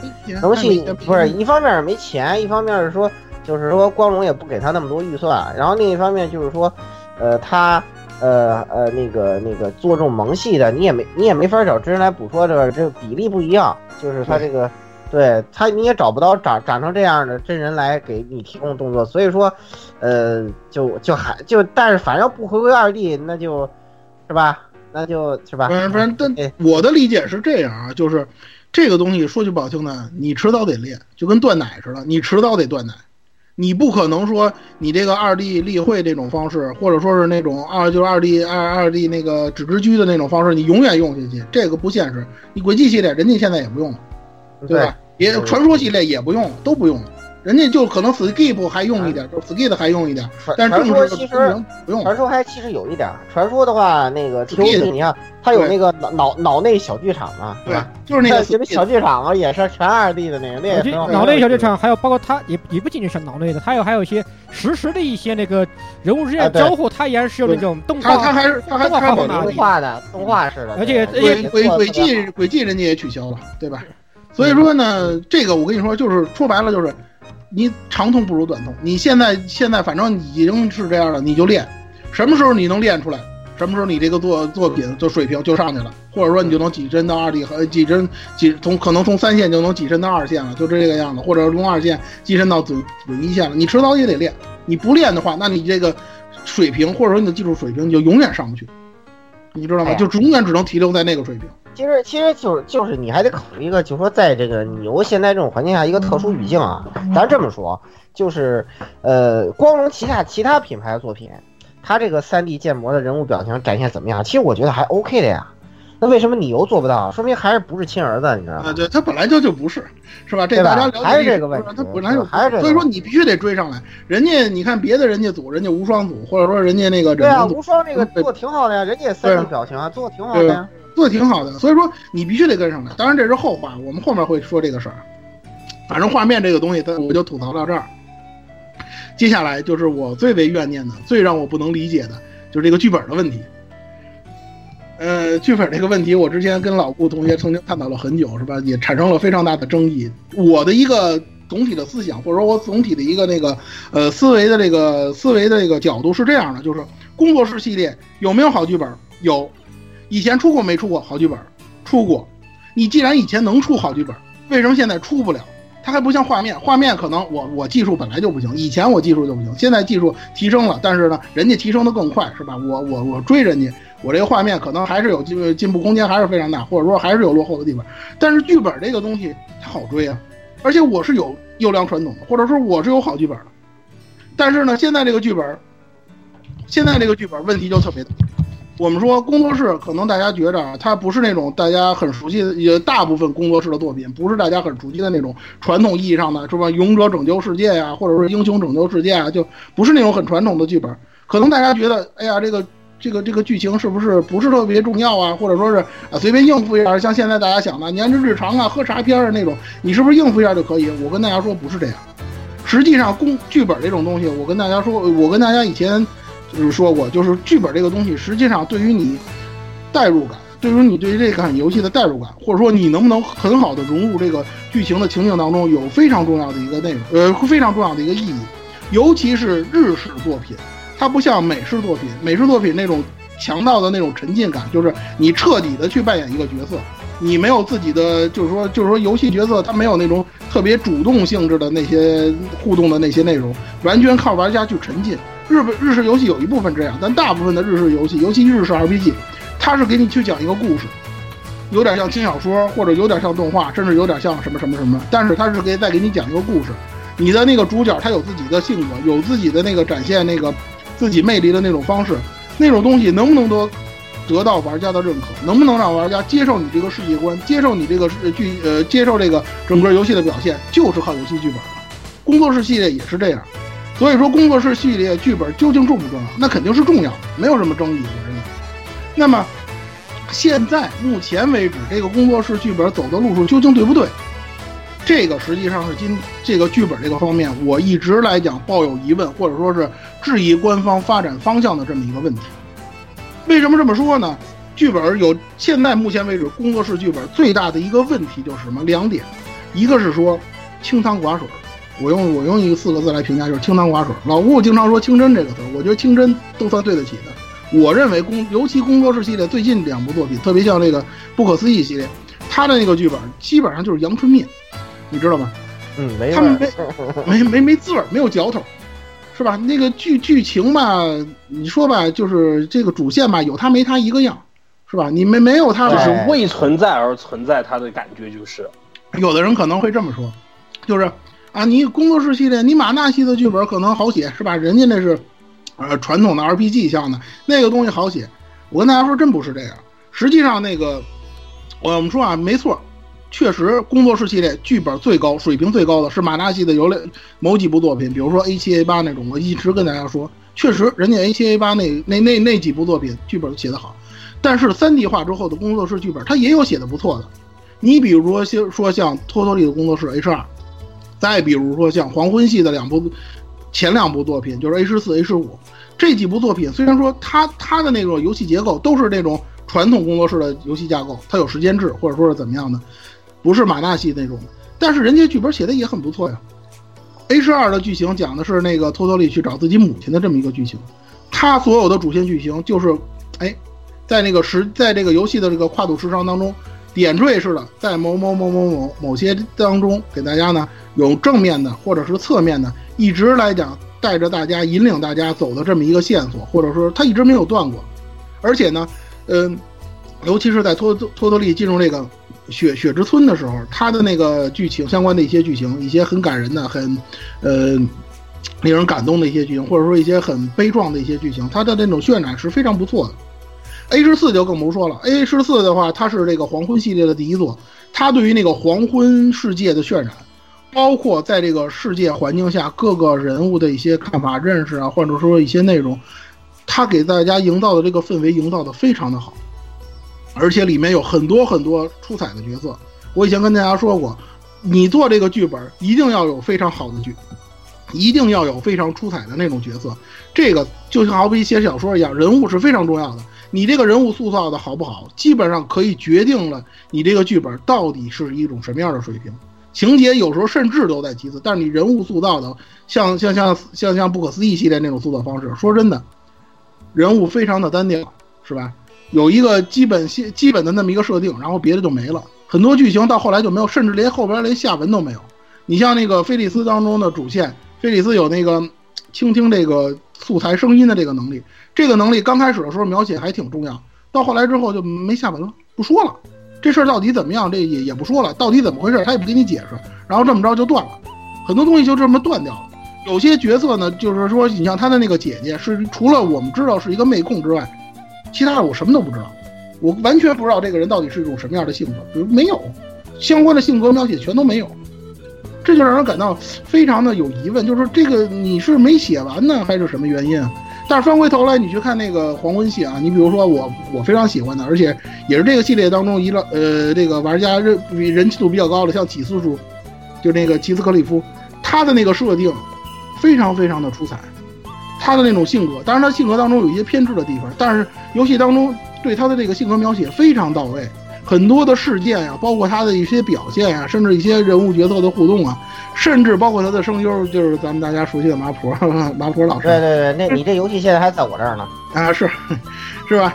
其实我跟大家说啊，有些东西啊，就是说工工作室也好，其他一些 RPG 也好，你的那个剧本也不用那么刻意，有些东西其实就点缀一下，是吧？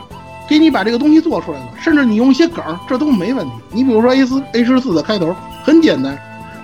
麻婆 不是不是麻婆，起司叔啊，就是四周围去，对，就是麻婆跟土狼在一块儿，说了一块儿，对，麻麻婆找了一马车夫，车夫的是那个声优，声优是吧？车夫的声优是土狼，然后那个然后麻婆在车上就就就给土狼讲了一些人生的道理，土狼也挺好奇，说哎呦，说老大爷看你骨骼清奇，这个这个这个衣着谈吐不凡。是不是哪儿的高人啊？然后，然后比如说：“你玩个玩玩玩玩个声声优梗、声优梗什么的，是吧？是吧？那个是圣杯战争打的怎么样？哎呀，一言难尽，是吧？也没关系，是吧？就是这个东西，你不需要费太大的力气，加几个对话，加几个动作，把那演出改的稍微好点，这剧本就出来了。他你不弄，可是你说你那个不可思议系列，他就不弄，是吧？而且我跟大家说一点，就是，嗯，他没有。”这还不是说就好比好比说咱写作文啊，你写作文有一个基本分，就是说你先写一个，就是说把这个结构啊，把这个基本要求你达到了，拿到一个基本分，然后你游戏当中你那个作文当中有一些亮点是吧？来一些加分，OK，你这篇文章就完成了，这就是个应试作文，很简单。对对对。您您老先生现在连基本分你都拿不到，我怎么去看你作品当中的亮点？您那个基本的起承转合缺一半。要不然就是主线缺一半，然后不然就是情节也缺一半，重点情节没有；要不然就是您最后结尾给我弄一大烂尾，就像 A 十六似的。本来 A 十六我对 A 十六寄予希望非常非常的大，因为它是黄昏系列的结局，它将揭示很多很多的真相。但是，你给我把剧本弄成这样，是吧？你给我弄出这么一个东西来，就是完全彻底的独合主义。你说你这东西，你让我怎么给你评价？然后到了那个不可思议系列，这剧本索性就就就没有了，就就不说了。对，嗯，然后说，然后再再说一点，剧本我再说一点，就是说这个百合像的这个问题。我跟大家说一个观点，就是百合像这个东西你可以做，没问题。但是首先，相对于 BG，相当于勇者拯救世界，百合像的作品的剧本你不好写，它实际上不不容易写出彩的东西。如果说勇者拯救世界那种水平的东西算是普通难度的，那么百合的剧本或者说这种。老胡经常说清真啊，就这种清真的剧本，你想写出彩的话，那基本上 hard 难度往上，这个其实其其实其实我说这清真是指特特特凭你你由现在这种百合的风格，就是索然无味的百合，所以我说它是清真，你知道你吧？你不要去看那个，对你不要去看什么点兔啊，什么那那那些难民片儿，是吧？您这不是难民片儿，您这不是看着您好歹您还得打一打的，您还有战斗的，您还有隐藏要素的，您不是那难民片儿，不是那种难民片儿是吧？写一个东西随便写个日常，来个来个喝茶您就能火，不是那个东西，您不是那个路数，所以说你不能按照人家这种路数来走。更何况这种片子也不是任任意一个东西它就能扔出一个东西它就能火的。所以说你选择了这条道路，实际上你是平白无故的给你增加了难度，更何况还拿，对吧？这就好比说你也就只能写个议论文的水平，您非得强行自强行写散文去。哎，那蔡老师，你认为就是说你由现在选择这种清真路线，它是光荣的原因呢，还是你由自己自主决定的呢？就是都有岸田我认为岸田老贼他自己的那个，我认为我认为都有。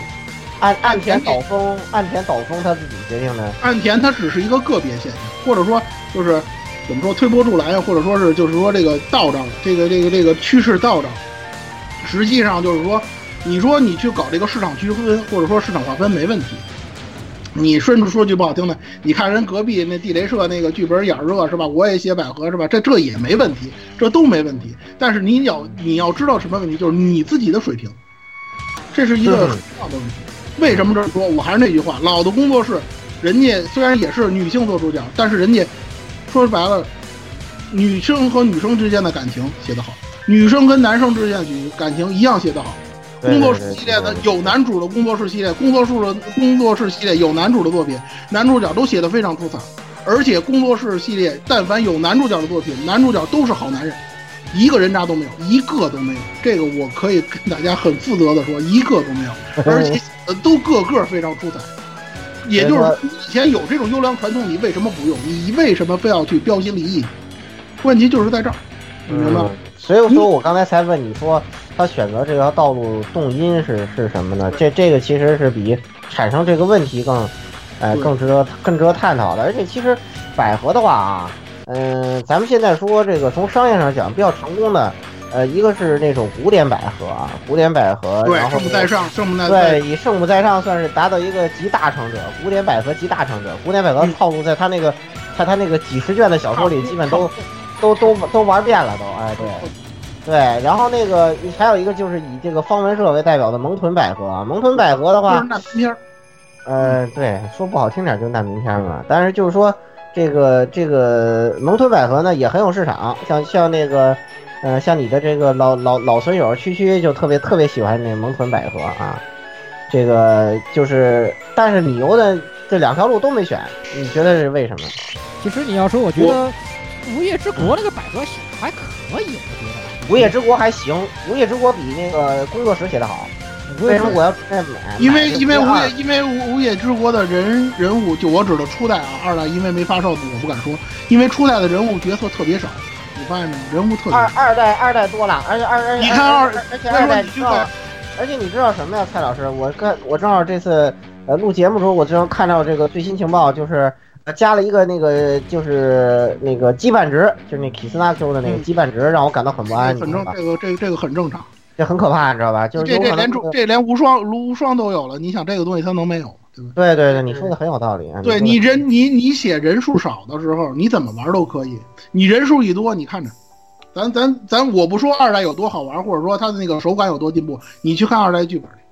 咱们咱们看，咱们走着看看二代剧本。嗯，如果你觉得一代剧本还不错的话，你去看二代剧本。一代剧他还本就算有没有那个能，力把所有人都塑造的那么丰满？我指的是丰满啊，不是不是不是胸部丰满，是那个人啊 塑造的有没有那么丰满？你去看。Gas 如果有这个能力，他就不会把那个 Blue Reflection 那剧本写成那德行了。哎呦，Blue Reflection 咱就别提了，好吧？嗯，那个作品从一开始我就唱衰它啊。所以说所以说所以说剧本的问题就是这么一个问题，就是你以前是有你的好的优良传统，你不去继承，你一定要去邯郸学步去，造成的结果就是你你新的你也没学好，旧的你也没你也给扔了。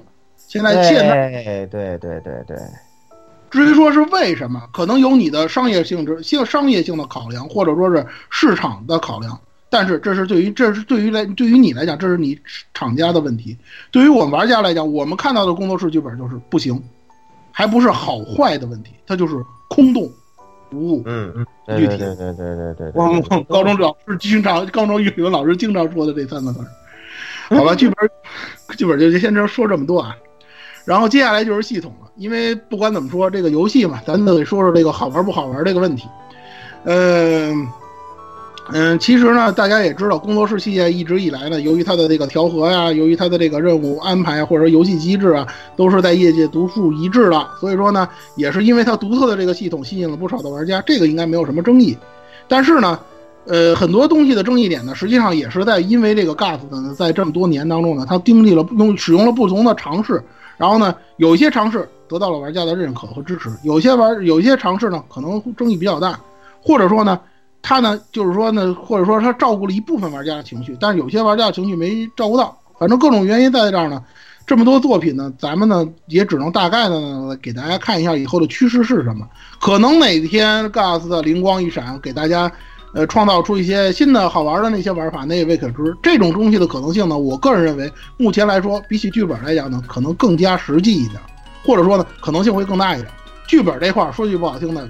水平不够的话，也就这样了，跟画面差不多。你找不着好剧本，或者说你这个脑子转不过来，你个脑子老定死在那儿了，那也没辙。但是是好玩这个东西，我想对于 GAS 来讲呢，它呢应该能总结出一些东西的。首先说这个时间制，时间制这个东西啊，说实话，从那个有马纳西开始就一直在打。有一部分玩家就认为应该取消，有一部分玩家就就就说他们哎呀，这个没有时间制叫什么工作室游戏？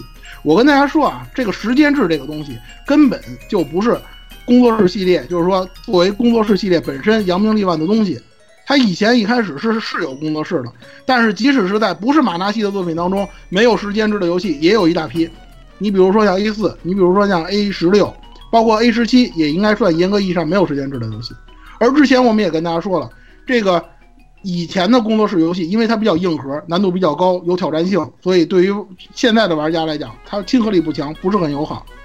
而如果想做的亲和力强，让玩家友好的话，首当其冲的就是处理时间制这个问题。而我的一个观点就是，这个时间制这个东西，迟早会在工作室系这个系列当中彻底取消，就是不再出现任何，不能说是任何啊，就是不再出现那种时间强制结局，或者说是时间强制流逝的那种东西。迟早来讲，他会把这些东西彻底取消，然后重新修改游戏的机制，让游戏即使没有它，也更合理。这个应该是整个游整个这个工作室系列发展的一个方向。我不知道这个观点能不能让各位玩家接受，可能有些一老一少他就接受不了，他觉得哎呀，那没有时间制了，还叫什么工作室啊什么的。我个人认为，像这样的人呢，您也别挣扎了，是吧？大部分人的这个咱们 GAS 啊，甭管怎么说，大部还是。照顾大部分人的感受的，更多的玩家的趋势，或者更多更多的玩家的需求是没有时间制的工作室游戏。那以后可能时间制它会某改用某一种方式来呈现，比如说像 A 十八那种，它给你一段时间的时间限制，或者说是怎么样的。但是那种大面积的，像以前老的工作室那种，玩三年一个结局，玩五年一个结局的那种时间制，恐怕以后就会越来越少，直到它消失了。而且我跟大家讲，取消时间制不意味着玩法会变得单调。这个东西我以前一直跟大家说过了，你有时间制，有不同的结局，可能觉着自由度很高，但是由于以前游戏设计的这个机制存在，你有这个不同的结局，有时间制，你想玩那个最好的结局依然很难，尤其是大家玩，大家这个看那个现在三 D 的这个作品当中，之前跟大家说的 A 十二，A 十二它的那个最好结局，它的那个出 ending 金杯的那个结局，它实际上是很难的，而且呢。它的那个自由度并不是很高，尤其一周目，如果你不按部就班的，你不做好充分的规划的话，你是很难打出那个结局的。所以说呢，这样的结局呢，就像我之前说的，它实际上呢亲和力并不是很强，或者说呢它的难度很高，会给大家玩家的挫败感很高。这样东西实际上是得不偿失的。你与其做成这样，你还不如说把这个东西做的弹性更大一点，让玩家的取舍更多一点。而这种东西呢，又不是说一定要是有时间制它才会产生。你没有时间制的游戏，你照样可以，照样可以塑造出很多很新奇的那种玩法。所以说呢，这种东西呢，完全是一种束缚游戏开发商开发思路的这种行为，这种东西，与其让它保留，还不如说以后取消了它。对啊、因为因为它因为它有实时制，它反而会限制你的自由度。对就是你在这个一定的操作时间里头，比如说游戏时间一年，比如真实时间十个小时，你就只能做这些事儿，你干不了别的，你干别的时间就不够了。对，而且尤其你刚才说了，尤其你要打那种好结局，它的步骤是非常的严苛，就是它容错率是非常低的，你就必须得一步一步那么走。其实它并不自由，那种那种所谓的自由实际上是不自由的。这个东西你得辩证的看这个问题。时间制就是这样，然后是这个工作室系列最重要的这个调和，调和这个要素，咱实话实说，十多部作品下来了之后，确实形成了一个非常考究或者说是非常有特点的这么一个系统和机制，以及它的算法都已经比较成熟了。嗯，我嗯，而且呢，尤其到了这个叫什么不可思议系列之后啊，它的这个难度呢又进一步下降了。所以说呢，对于这个玩这个不可思议系列的玩家来讲，你玩这个调和呢，实际上呢，应该算是比较享受的。这点跟以前玩老工作室呢是完全不可同日而语的。这块儿应该也是不可思议系列为数不多的可以拿得出手的，值得来大出特出的这一块。毕竟嘛，工作室系列是靠调和来扬名立万的，这块您再做不好，那这个游戏真的没法儿做，是吧？呃，那个怎么说呢？我个人认为啊，就是今后的这个调和系统呢，可能它在这个数值上，或者说在算法上，以后会更加的直观。呃，有一些东西，就是说一些比较陈旧的那些设计，比如说像什么什么随着时间流逝啊，这个这这这种这个品质下降啊，或者说一些东西，就是说一些乱数啊，更多的这些乱数，或者说更多的那些不确定因素，那些维度增加维度更多维度的那些东西，以后可能会越来越少了，就会比较的直观，比较明确。然后呢，呃，对于玩家来讲，可能在某些方面就是要求会比较多一些，比如说刷刷刷，呃，是吧？当然了，你没有没有时间制了，刷刷刷刷刷素材、刷道具什么的，可能大家后知又又更少了一点，也就无所谓了。也就是说呢，实际上会在这方面呢稍微努力一下，让大家呢感觉这个人性化、亲和力会更强。然后呢，在演出方面可能会更加玄乎，因为那个不可思议，大家知道已经把这调和做的跟俄罗斯方块差不多了。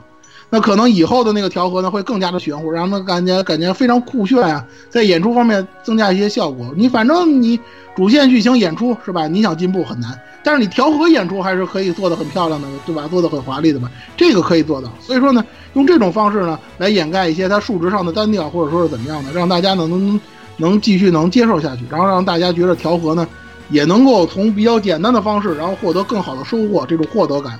如果调和能够做到的话，那基本也没有什么太大问题。其实调和本身来讲，应该是不是特别需要担心的一个方面。然后第三个方面呢是战斗，战斗的方面，其实我就想说一点，就是不要再开倒车了，真的。A 十七他把那个战斗系统从原先的那个顺位制改成了盾制，我就让我非常不理解。盾制那种东西就是就是那种回合制，大家都把指令选一遍，然后一块儿上去打的那种那种回合制。说句实话，九十年代 RPG 基本上都不玩了。是吧？现在还谁？现在就算是回合制 RPG，也是按照那个顺位制，就按照时间顺序一个一个上来打，有点像那个 SRPG 的那种形式的那种东西，已经没有人再这么设计了，你就不要再用这种设计了。我知道你 A 十七是为了什么？以前的那个工作室战斗都是三个人参战，现在是变成了四个人，人数增加了，可能你这块呢就没没没设计开，或者没有没有设计好。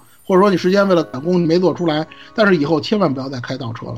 你工作室系列以前的战斗有很多很爽快的启动，比如说换人，比如说像圆弧攻击，比如说像合体技，是吧？有一些那个有一些比较华丽的技能，再加上必杀什么的，有些东西你已经做到这个地步了。人家玩家在玩新作的时候，肯定会在此基础上来要求你，要求你更高。所以说有些东西你既然已经做到了，就不要再去取消了，你就做，你就把它做的越来越那个。哪怕你做的稍微复杂一点，或者说是做的稍微让大家觉得，哎呀不明觉厉一点，这都没有关系。但是呢，一定不要再去简化战斗。如果再简化的话，这个 RPG 真的玩点就不多了，就剩下调和了。那这游戏基本上也差不多快跟 AVG 差不多。然后其他的方面，比如说像人物事件呀、人物养成方面呢，每一座都有每一座的特点，呃，思路呢也不是特别相同。呃，这个东西呢，应当说是。区分度，它虽然说不是很重要，但是它是属于在系列各个作品当中区分度比较强的一块一块。这一块呢，这个东西不好说，因为它呢有基本上呢是用来作为系列亮点，或者说呢是属于那种我以前跟大家说的加分项的那个内容。所以呢，这个呢嗯，我就只能说呢，呃，你你呢做的时候呢，反正你是用来做跟其他作品加以区分的，那你呢做的时候呢，就做的稍微有诚意一点。你是这个样子，那你就一定要做到这一步。比如说 A 十八，它的那个亮点就是所谓的，哎呀，这个开放世界。结果大家一看，所谓的开放世界，其实就是地图做了大点儿，真正它还真的没到开放世界那种程度。因为以前不是开放世界，你照样也能做出天后系统，照样也能做出白天黑夜的那种系统，你都做得出来。你现在既然你说，比如说我说我这座作品的亮点是开放世界，那你就把这个开放世界稍微做的诚意一点，有点诚意，少点套路，这样就行了。系统的方面就说这么多。然后音乐方面简单说一下吧，因为咱们之前做过音乐方面的专题了，现在增加的作增加作品也就不可思议这两座。实际上从不可思议这两座开始呢，呃，新的一种音乐风格就是继这个凯尔特风格和这个拉丁风格之后呢，乡村音乐开始在不可思议系列当中出现了。这个跟以前一样，就是这个这个风格能不能说成为挑大梁的风格呢？这个我不知道。而且呢，这也不是说光一个不可思议系列这一个作品可以决定的，而之前其他的那个。作品风格会不会还是保留呢？这个东西咱家只能拭目以待。至少呢，从 A 十九呢，我认为呢，可能会给大家一个比较满意的答案，因为它毕竟它是不可思议系列的最后一个、最后一部作品了。而目前来讲，GAS 的比较实际的一个问题是什么呢？实际上就是这个音乐人的流失问题。因为最近一段时间有一个就是那个。蓝反射发售发售之后，比如 reflection 发售之后，有一个非常也非常现实的问题，就是我一直给大家吹捧的那位鸟人君前野隼人，他也离开了 GAS 的这个音乐制作小组。现在来讲，GAS 音乐小组还剩谁？这是一个非常微妙的问题啊！以后这些人再给 GAS 做音乐，它是一种什么样的形式？它像以前一样是原请啊，还是说是按独立制作人那么走啊？这些我也不知道，会不会影响到他以前风格的那个制作呢？这我也不知道。所以说这个东西呢都不好说，大家只能走一步一步的看。反正工作室系列呢，音乐来讲一直没让大家失望嘛，这个大家应该没有什么争议。但是呢，以后怎么样，这个东西也未可知。其实际上呢，说了这么多啊，就是说这个系列发展或者说是怎么样呢？这个这个这个工作室系列的呈现呢，实际上呢，除了呃它本身存在的一些问题和趋势之外呢，它也基本上也是透出透露出来的，就是说目前为止 GAS 的。也就是这个光荣第四开发部啊，它到底会是一个什么样的一种发展方向？实际上，我们大家也知道啊，就是说，呃，GAS 的自从在这个进入这个 KT 开始是子公司，后来那个公司结构调整，它成为了这个第四开发部之后呢，呃，光荣呢对于这个 GAS 的呢也有了非常多的影响。在这种影响之下呢，实际上 GAS 呢相对于以往呢，也在它的这个开发销售的这些思路上也有一些变化。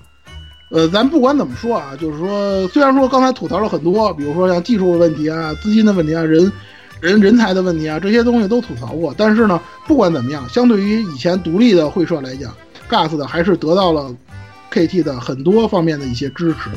它在技术力方面，不管不不管怎么样，它比起以前还是有一定的进步的。尤其是比如说像那个新的那个制作人，他们现在一直是在培养新的制作人嘛。你比如说像那个。呃，蓝色反射用的就是新人，虽然说做的不怎么样，但不管怎么样，不管怎么说，他是有这方面的这个追求，或者说是有这方面的意识的。这点就说明呢，实际上这个公司呢还是有一定的追求，这点还是值得认呃值得认可的。当然了，对于这个工作室来讲，他的这个年货一一直以来就是说以这个年货来要求自己，不管怎么样，每年我都要推出新作，每年都要有所变化。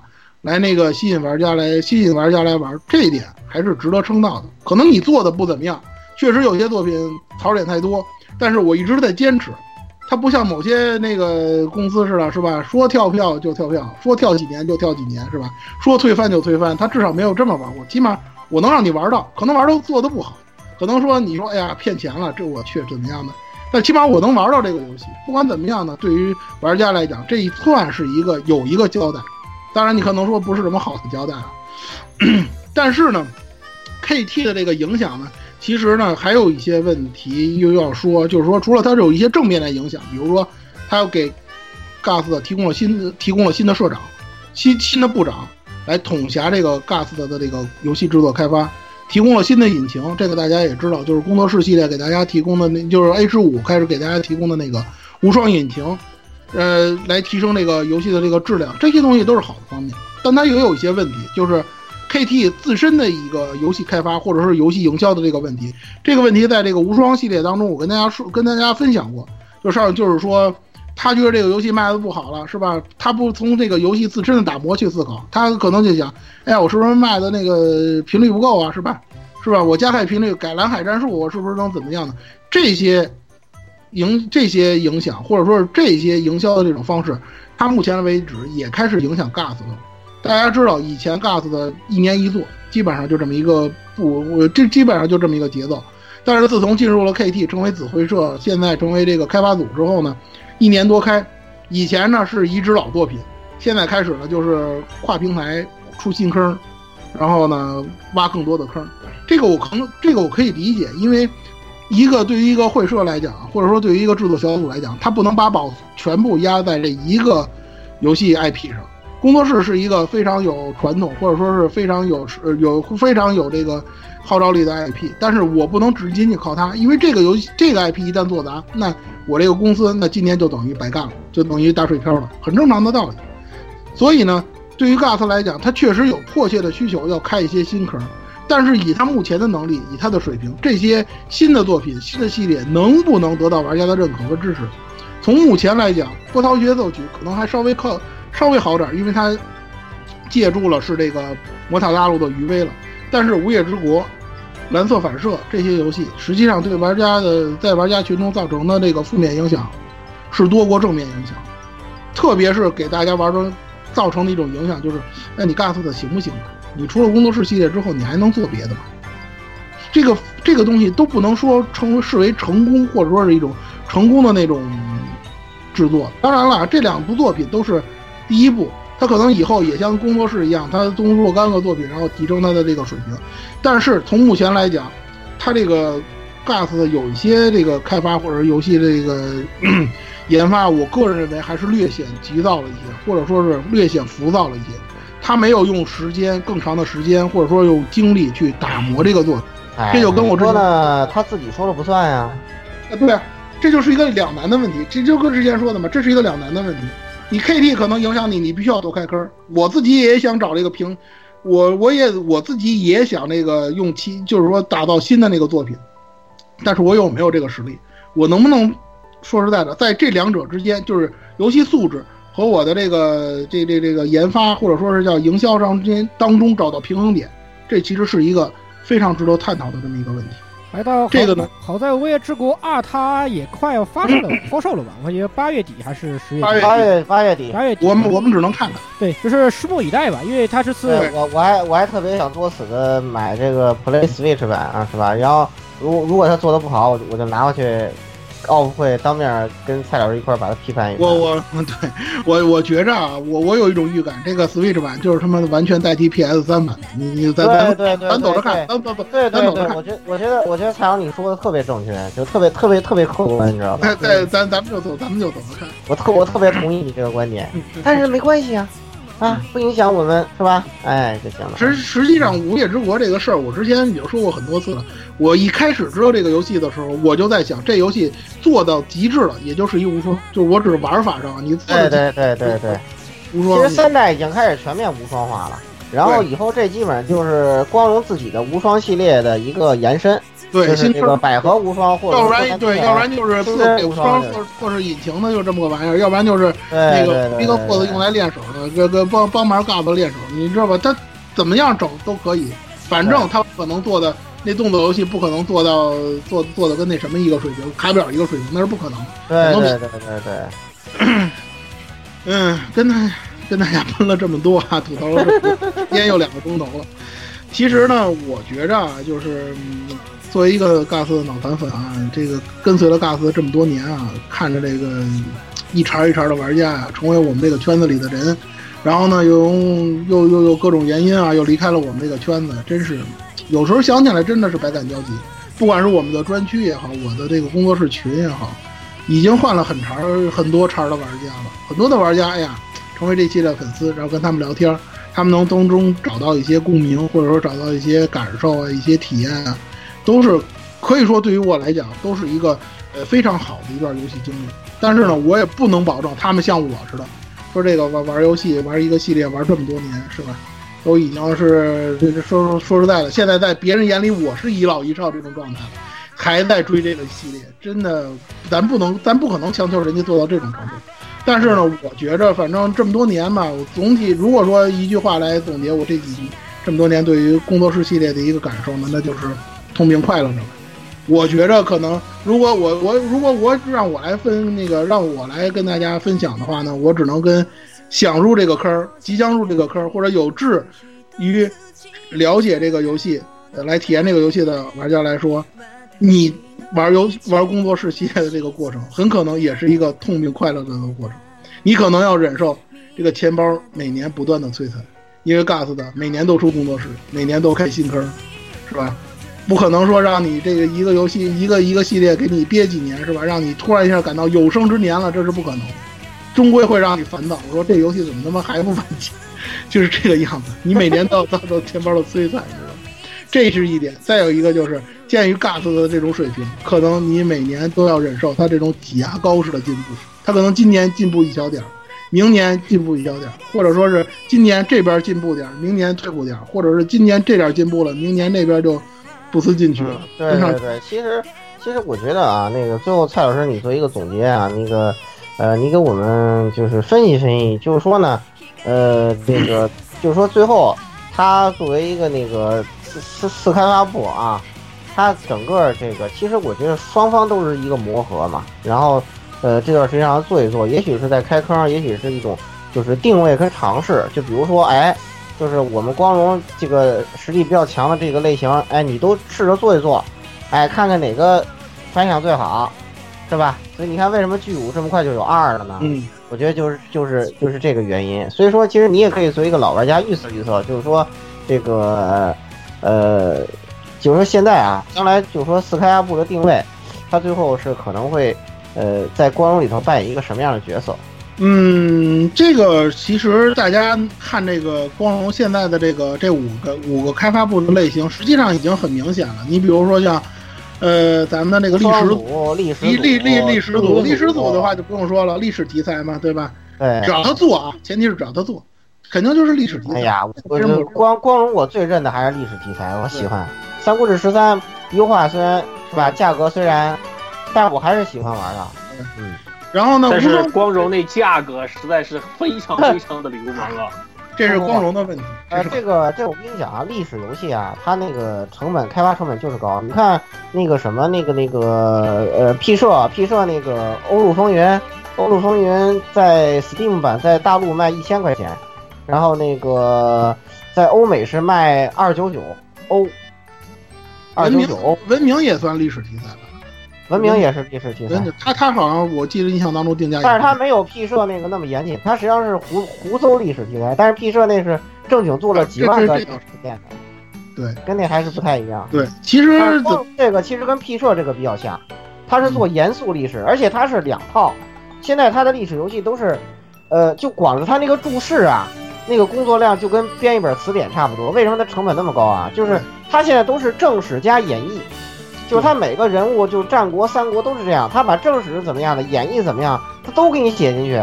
你可不要小看这个东西，那这么多呢，对不对？啊，我最欣赏的还是历史组，光荣我最喜欢历史组。对，所以说呢，就是国是什么鬼东西？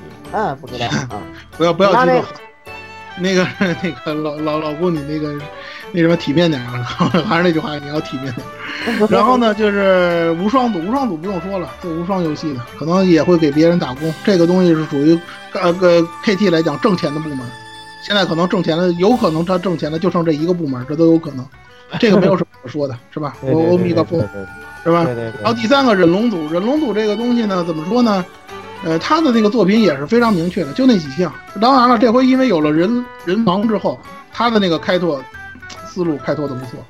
一个是宫崎英高学习嘛，哎，学习宫崎英高的阴谋嘛，对不对？我知道。其实其实我其实我就跟跟大家说了，你放低点身价没关系的。人王这个，你这你对于无双族来讲，可能你做人王来讲，这是属于高攀；但是你对于忍龙族来讲，我你来做人王，可能这个东西说句实话，可能还没有你开发忍龙难度高呢。我个人这么认为啊，嗯，基本他完全就是跟黑魂学的，包括这出这 DLC 就是东北东北之龙这东北之龙这个，就是基本上完全是按照这个来。然后那个，然后你看他那玛格丽特那个角色，一股那个那个玛玛玛利亚那个味道，你知道吗？从这个角色到那什么，对吧？一股就完全就是按照宫崎英高的来嘛，其实也挺好的。然后跳过 gas 了，咱说第五开发部就是乙女组，乙女组就更不用说了，乙女题材作品嘛，是吧？遥远的时空，是吧？像那个金色金呃金色群不是那安琪丽可那个系列，就那几个大家熟悉的那个乙女向的游戏系列，这个目标人群更明确。所以说呢，你说你说你刨了这些题材之后，你给 GAS 的你能留下什么？还是日代游戏，我认为还是日代游戏，它可能不是 RPG，其实还是日代游戏，你发现没有？你把这些东西都剩下了，你更不能说让 GAS 去做休闲游戏了，对吧？因因为因为光荣本身它没有做休闲游戏的这个传统，你把这些东西都刨掉了，最后剩给 GAS 的呢，那也就是日呆游戏。它所以说它可能很长一段时间还是在一个日呆日呆日呆日式游戏啊日呆游戏这个圈子里头混，就是萌豚游戏。嗯，但是呢，是吧？你能不能说说白了，就是你的那种萌豚思路，它能不能得到玩家认可？现在已经有些东西它得到玩家认可了。你比如说像轨迹，你比如说像地雷社的那些东西，人家可能是放低了身价，人家可能也是说句不不好听的，像轨迹那种无限开根那种臭臭不要脸的那种开根的那种，哎呀，人家反正反正玩家是受用。这方面其实做的最好的，我还是服日本一。他那说他风，你说他风格是不日代，挺日代啊，对啊，人物很萌啊。而且他风格老练呀，但是关是。关键，但是关键他的系统这老练程度可不是什么轨迹之类能比的。讲道理，我觉得。对对对对啊对对对对，我能做到。这种地步也可以，或者说你彻底放低身价了，你就玩家要什么你就给什么，是吧？你就摸着玩家的那个祭对，点走。就像这这这这那这不是学地雷神吗？地雷神不是说，哎，你要是对你要百合还给你呀，那娘化好后没问题，要要我对改 OK 呀，对吧？就是对你你百合，哦我就给你彻彻底底的给你弄那个那那那那那那种剧情，可以啊，没问题。就是说你你得摸着玩家的这个脉，你又想又又又自视甚高，你千万别当成就是你又想自视甚高，你又发现自己只能做那方面的题材，你又不可能说说说说怎么样的，这就尴尬了。对你知道吧？就是现在这种状态，现在工作这种状态，我又想说，哎，这人设不能太飞萌，我不能找那个什么 girl game 嘛，十十八禁游戏的那个画师。当然，现在其实不可思议系列那画师什么出身，大家都知道。就是你又想自视甚高，你又不能又不想放弃这个萌豚的这个玩家群，你又想那个什么，没没这好事儿，真的，你只能照顾一边儿。那你去这样，你还不如放低身价，你就可着劲儿的给玩家给玩家提供那个玩家想要的东西就完了，也没关系，反正你这个你还也没做到一线三 A 作品的那种程度，那你就取悦玩家，彻底的取悦玩家没关系，嗯玩家不会埋怨你这个的，你取悦玩家，玩家不会说你什么的，是吧？对对吧？所以然后然后就是这个每年挤牙膏式的技术进步，这个东西说句实话来实话来讲，对于我这种老玩家来讲没什么。你只要每年，反正你每年你得给一些亮点吧，这些亮点反正我们也会看，是吧？你能让我感受到这个东西确实嗯做了，是吧？给玩家一个交代了，这也没关系。但是对于这个新玩家来讲，那你可能会忍受一些，比如说什么呀，别人的，是吧？疑问是吧？哎，你怎么玩这个游戏啊？是吧？要不然就是哎呀，你进这个圈子发现，哎呦，玩这游戏的人真少，没什么共同语言，很寂寞，是吧？不像那个玩这个热门游戏是吧？玩那个什么叉叉荣耀啊，是吧？玩什么二战联盟啊，是吧？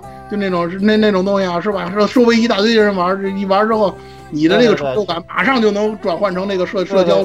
对对对，一帮一帮现充同事，他们那帮人现在已经发展到这个，就是我我们我们单位那边，哇，中午一帮一帮人在那玩，我操，对吧？就这样，你对吧？你想动它来说说说说实在的，可能以前还行，现在你可能就是说说句不好听的，你你想在这里头你能找点那个什么的都都都没有，可能会你可能就得忍受比较寂寞呀，比较这个孤独啊，没人跟你玩啊，你就一个人来研究啊，就这种状态。